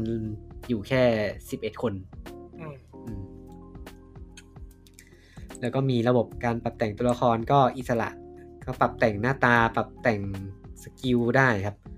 สกิลเกมก็จะใช้ไซเบอร์แวร์ตามสไตล์ของเกมไซเบอร์พัง แต่ว่าพังชิบหายเลย เออแล้วก็เป็นเกม เป็นเกมที่ทีมงานบอกว่ามันเป็นโอเพนเวิลด์ด้วยนะ เอาเหรอ เขาเคลมว่าแทบจะไม่มีการโหลดฉากให้เห็ เจ็ น ด เล ด ย อซีดีโปรเจกต์มึงตายแน่ไอ้สัตว์ จะทำได้ถึงขนาดไหนวะ แล้วก็มีสิ่งที่ไซเบอร์พังไม่มีด้วยครับผม คือ ระบบรถไฟใต้ดินสำหรับการฟาสทาวเวลครับ เป็นไงล่ะ อึ้งไปเลยสิอืม เซเอ้ไซเบอร์พังมันฟาทาเวลไง มัน วะ ฟาทาวเวลที่ปลายแท็กซี่ อย่างเดียว เออ มันโดนตัดไง รถไฟไายรถไฟไม่มี ถไฟ ตอนแรกมัน โดตัด มันแพลนว่าจะมี เออก็เกมนี้อีกจุดเด่นหนึ่งที่ทีมงานเขาแบบชูก็คือเขาบอกว่าเกมปกติอาจจะเป็นแบบได้รับบทเป็นฮีโร่อะไรสักอย่างหนึ่งอะ อืม แต่ตัวละครนี้จะเป็นเหมือนคนงานทั่วไป ที่แบบอยู่ในท่ามกลางวิกฤต คือโลกอะมันจะเล่าเกี่ยวกับ สไตล์ไซเบอร์พังก์อะแหละที่แบบมีเมกาคอร์ปอเรชันครองโลกอะ อืม ของทุกอย่างแล้วอยู่ๆอ่ะไอ้บริษัทใหญ่บริษัทหนึ่งอ่ะมันล่มไป แล้วก็เลยทำให้แบบ พวกอาชญากรพวกกลุ่มต่อต้านอะไรเลยมันเริ่มเข้ามากลุ่มอำนาจแทน อืม ตัวเอกก็เป็นแบบอดีตทหารรับจ้างที่ไปเป็นแบบคนงานเหมืองใช้หนี่อ่ะทำงานใช้หนี่ อ่าครับ เออแล้วก็จับพัดจับภูมา ต่อสู้เอาตัวรอดไปเรื่อยๆนะครับ ครับ เกมก็คงไม่ได้เน้นเน้นเล่าเรื่องมากหรอกตามสไตล์เกมโคออฟ อืมอืมอืมยิงยิงบูบูไป ยิงยิงบูบูเก็บของ เก็บของก็ตามสไตล์รูเตอร์ครับ เออ มีสี แต่ราต่าคาง แรงอยู่นะ อ่ามีสีต่างๆครับ ต้องไปรอรุ้นกันครับว่ารายการหมูเห็ดเป็ดทองจะเอาไปพูดไหม ราราคาแอบแรงอยู่นะ แต่ผมไปป้ายยายเป็ดก่อน แต่น่าเล่นอยู่น่าเล่นอยู่ ตอนแรกคิดว่าจะสักประมาณห้าร้อยหกร้อย อืม แปดร้อยแต่ก็ไม่ถือว่าแพงมากแต่ก็กลางกลาง ครับ ก็เป็นทาง Curve Digital ครับ เป็น Publisher นะครับ คือเกมเนี้ยผมเห็นตอนแรกมันโปรโมทโปรโมทด้วยการเป็นเกม Next Gen อ่ะ ๆเอาเหรอ อืม เป็นเน็กเจนเลยเหรอ เพราะมันเปิดตัวตอนเครื่อง Xbox Series XS มัน อ่าๆ ลันจะเหมือนตอนที่มันอนาวมันมีเกมเนี้ยที่มันมามาแบบเกมแรกๆอะ กับภาพก็สวยแหละ อืม เรื่องแสงเงาเรื่องเอฟเฟกต์เรื่องพาร์ติเคิลต่างๆ ก็โอเค อืมครับ ก็เกมลงให้กับ Xbox Exclusive ครับ อืมก็คือ PC ด้วย ก็คือ PC ด้วย ชอบอ่ะ ชอบคำว่า Xbox เออจะคือจะพูดอยู่ไว้ยคำว่า Xbox Exclusive แต่ยจริงๆ ก็ถือว่า mislead ปะวะ อ้าวเขาเรียกเป็นแพลตฟอร์มเดียว เออ ผมว่า อ่าโอเค ตัว Windows 11 อ่ะ เผลอๆ มันอาจจะแบบ เป็นแบบ full Xbox อ่ะ ก็มันมีแอป Xbox เออ ไม่แอปแอปแอป Xbox ป่ะที่มันบอก Xbox แอป Xbox มีตั้งแต่ Windows 10 ก็มี เออเออเอออะไรสักอย่างอะตอนเปิดตัวเนี้ย อ่ะ เป็นแพลตฟอร์ม Xbox ไปเลย อืมมันก็คงแบบเรียกสั้นๆแล้วกัน อืม อืมแล้วก็เกมสุดท้ายครับ ของวันของเดือนกรกฎาคมครับ ครับ วันที่ยี่สิบเก้าเหมือนกัน วันที่ยี่สิบเก้าครับสำหรับโปรเจกต์วอลล็อกสองครับ ครับ เป็นภาคต่อของเกม เกมยิงโอสคูล ที่ได้รับแรงบันดาลใจมาจากดูม ใช่ใช่ใช่ อืมภาคแรกเราได้รับบทเป็นตัวละครตัวเดียวครับ เป็นวอลล็อกที่จุดเด่นของเกมคือมีทั้งปืนสมัยใหม่ กับใช้เวทมนต์ได้ แล้วก็มีแบบพวกอาวุธแปลกๆ อย่างเช่นแบบคาถาปล่อยเวทอะไรอย่างนี้ด้วย อืม เหมือนเกมเฮ r ติกอะถ้าใครเคยเล่นก็จะคุ้นๆกัน แต่เฮ r ติกก็นานแล้วนะ เฮ r ติกคือเกมแรกของทีมงาน r a v e n Software ที่ทำที่ช่วยทำไอเนี้ยทำ Call of Duty อะอืมจริงๆ ไม่ใช่เกมแรกหรอก แต่เป็นเกม FPS เกมแรก ๆ ของเขาอะ อืม ที่ดังมากสมัยก่อน ก็เกมนี้ก็แทบจะถอดแบบออกมาเลย แล้วก็มีตัวเอกสามตัวให้เลือกเล่นครับ ก็เป็นลูกศิษย์ของตัววอลล็อกภาคแรก ซึ่งแต่ละตัวก็จะมีอาวุธแตกต่างกันด้วย อาวุธพลังแตกต่างกัน จะมีความหลากหลายมากกว่าเดิมครับ มีฉากประมาณหกฉากครับ อาจจะดูน้อยนะอืม ไม่รู้ว่ายาวหรือเปล่านะ เออแต่ว่าทีมงานบอกว่าอ่าฉากแต่ละฉากเนี่ยจะยาวกว่าภาคแรกประมาณ อ๋อ ห้าถึงสิบเท่าเลย ก็ประมาณตีสักยี่สิบฉากของภาคเก่า ครับ ซึ่งเกม แต่ถึงจะบอกว่ามันเกม FPS ก็จริงอะครับ แต่ว่าตัวกราฟิกอะ่ะมันจะเป็นเกมที่ดูเป็นเซลเชดอ่ะ อ่าอ่าอ่าอ่า มันจะเหมือนเกมดูมสมัยก่อน เหมือนมันทำภาพให้คล้ายๆ ดูมสมัยก่อน แต่ก็มีความทันสมัยนิดนึง UI ยังเหมือนเลยจะมีแบบหน้าตัวละครอยู่ข้างล่างอะ อ่า เวลาเลือดลดก็คงแบบเริ่มเริ่มเลือดทะลักออกนิดนึง หน้าก็จะช้ำเลือดช้ำหนอง เออ เรื่อยๆ หน้าช้ำๆมัน เออก็เป็นผลงานของทีมงานชื่อ Buckshot Software นะครับ ครับ แล้วก็ได้เรโทรไว้มาเป็นผู้จัดจำหน่ายครับ เกมจะวางจำหน่ายบน PC แต่เป็นรูปแบบ Early Access เท่านั้นนะครับ อืม กำหนดปล่อยเวอร์ชันเต็มคือปีหน้า ครับ ครับผม หมดแล้วครับสำหรับเดื หม อน ดแล้ว กรกฎาคม เหมือนจะมีเกมน้อยนะ แต่ก็ในนั้นก็มีเกมที่ถือว่าเป็นเพชรอยู่หลายเกม ครับ สุดท้ายก็ 2 ชั่วโมงอยู่ดีนะครับ ก็สองชั่วโมงอยู่ดีครับ เราก็สัพเพเหระไปครึ่งชั่วโมงแรก นะครับจะได้ครบเวลาครับ เอ อ เอ๋อจริงๆมันมีเกมหนึ่งที่ผมไม่ได้เอามาใส่ในลิสต์แต่ว่ามันเป็นเกมเก่าที่ ที่มันได้เพิ่งจะมาวางจำหน่าย คือมันเป็นมันออกให้กับเครื่องอื่นไปแล้ว อะไรอ่ะ คือเกมชื่อ East อ่างงละสิ East คือเกมอะไร YS อะนะ มันคือเกม YS Yes จริ Yes ง ภาคไหนสิบนะ ๆภาคสิบหรือภาคเก้าวะจำไม่ได้แล้ว เออ สักอย่างสักอย่างภาค เอส ภาคใหม่ใช่ไหมล่ะ เก้าครับเออ อ่ะเก้าเก้า เก้าเก้าซึ่งมันลงให้กับคอนโซลไปแล้ว แล้วมันเพิ่งจะมาลงให้กับ PC ในเดื อ๋ อ อน นี้นะครับ เกมเก่าสองปีละ เออใช่ อ่าเกมนี้ก็เกมแอคชั่น RPG อืม ที่อยู่คู่กับแฟอ่าวงการเกมมานานเหมือนกัน เมื่อก่อนมัน เออจำไม่ได้ว่ะมันมันเป็นเกมโดจินมาก่อนปะหรืออะไรสักอย่างอะ ผมไม่ ภาค แน่ใจ แรกๆเลยอ่ะเออผมผมไม่แม่นเหมือนกันนะ อืม ครับ แต่ ถ้า เป็น พิจารณา เกมภาคเก่าๆครับ มันจะเป็นเกมแนวมุมมองท็อปดาว เออ เออจะคล้ายๆเดียโบญี่ปุ่น เออเออเอ เอ อ อแต่ตัวเอกก็จะเป็นมัน ไอ้หัวแดง เล่าตัวเอกทุกเรื่องคนเดียวทุกภาคเลยมั้ง อืม คือไอตัวอดอลอะที่เป็นตัวเอกหัวแดงอะแล้วก็ตัวเรื่องก็จะแบบตื่นมาตัวเอกความจำเสื่อม แล้วก็ผจญภัยครั้งใหม่ ไม่ตื่นตื่นมาต้องอยู่แบบ ชายหาดชายหาด ชายหาดอะ เอ เอ อ อ ตื่น เป็น มา อะไรก็ไม่รู้ เป็นลายเซ็นของมัน ตื่นมาชายหาดแล้วก็จะมีเพื่อนตัวล่ำๆคนหนึ่งหัวสีฟ้า เออเอ ดู อ ภาคหลังเป็นหรือเปล่านะ เออเออเออผมไม่ได้เล่นเหมือนกัน เออ ผมเล่นภาคเก่าๆอะแต่ภาคใหม่ๆไม่ ประ ได้ มาณ เล่นแล้ว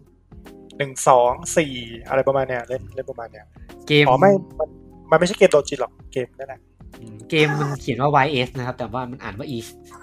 ตอนเราเล่นภาคออริจินไปแล้วมึนเลยแบบ คือก็น่าจะใช้หลักคล้ายๆอ่าคำว่าอีกดาซิลปะ เออตอนแรกกับผมอะผมมาเคยไปซื้อภาคของสักภาคหนึ่งอะร้านเกม ผมถาม เขาพี่มีอีสป่ะครับ อะไรนะเกมอะไรนะ เกมอะไรนะ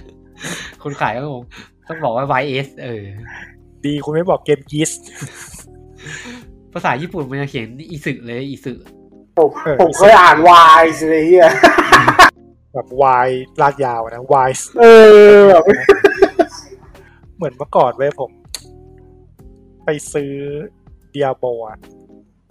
มันมันชื่อเดียโบใช่ไหม เออเดียโปร แต่สมัยนั้นจะเอาว่าไดอาโบ อ๋อ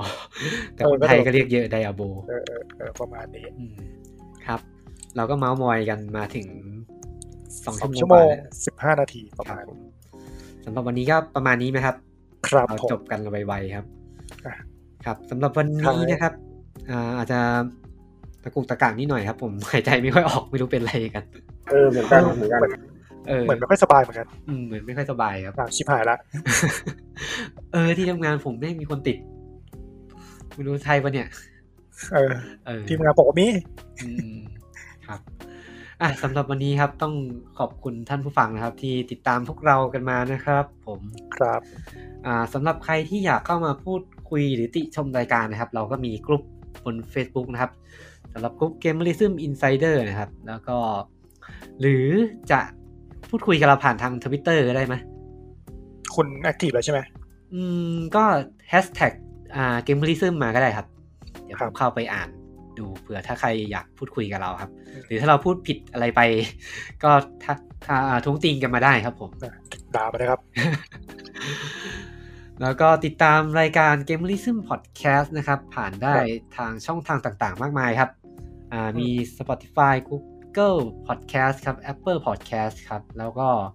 เรายังมีเว็บไซต์ครับ g a m e r i s m co นะครับ ที่จะมี ครับ บทความเกี่ยวกับวิดีโอเกมมาอัปเดตกันเป็นประจำนะครับอ่าสัปดาห์หน้าครับผมเรากับเราก็พบกันอ่าเตรียมกลับมาอีกครั้งหนึ่งสำหรับรายการ g a m e r i s m New Wise นะครับ ครับ อัปเดตข่าวสารวงการเกมในรอบเดือนมิถุนายนที่ผ่านมา อืม ซึ่งก็ไม่รู้จะเยอะหรือเปล่า เพราะว่าพูดคุยใน E3 ไปเยอะแล้ว อ๋อ ก็อาจจะเป็นเก็บตกงานยิบย่อยที่ที่ที่คาบเกี่ยวกันอ่ะ ผมอาจจะ ครับ บอก หรือ ว่า ว่าไม่ ผมอาจจะไม่ไม่ทำ เพราะว่าดูแล้วมันเยอะ มันเยอะใช่ไหม เออ เออเออเออ อ่า ประมาณนี้ครับสำหรับสัปดาห์นี้ครับ ประ เรา มาณนี้ก็ลาไป ลา ก่อน กันไปก่อนนะครับผม สวัสดีครับ สวัสดีครับ สวัสดีครับ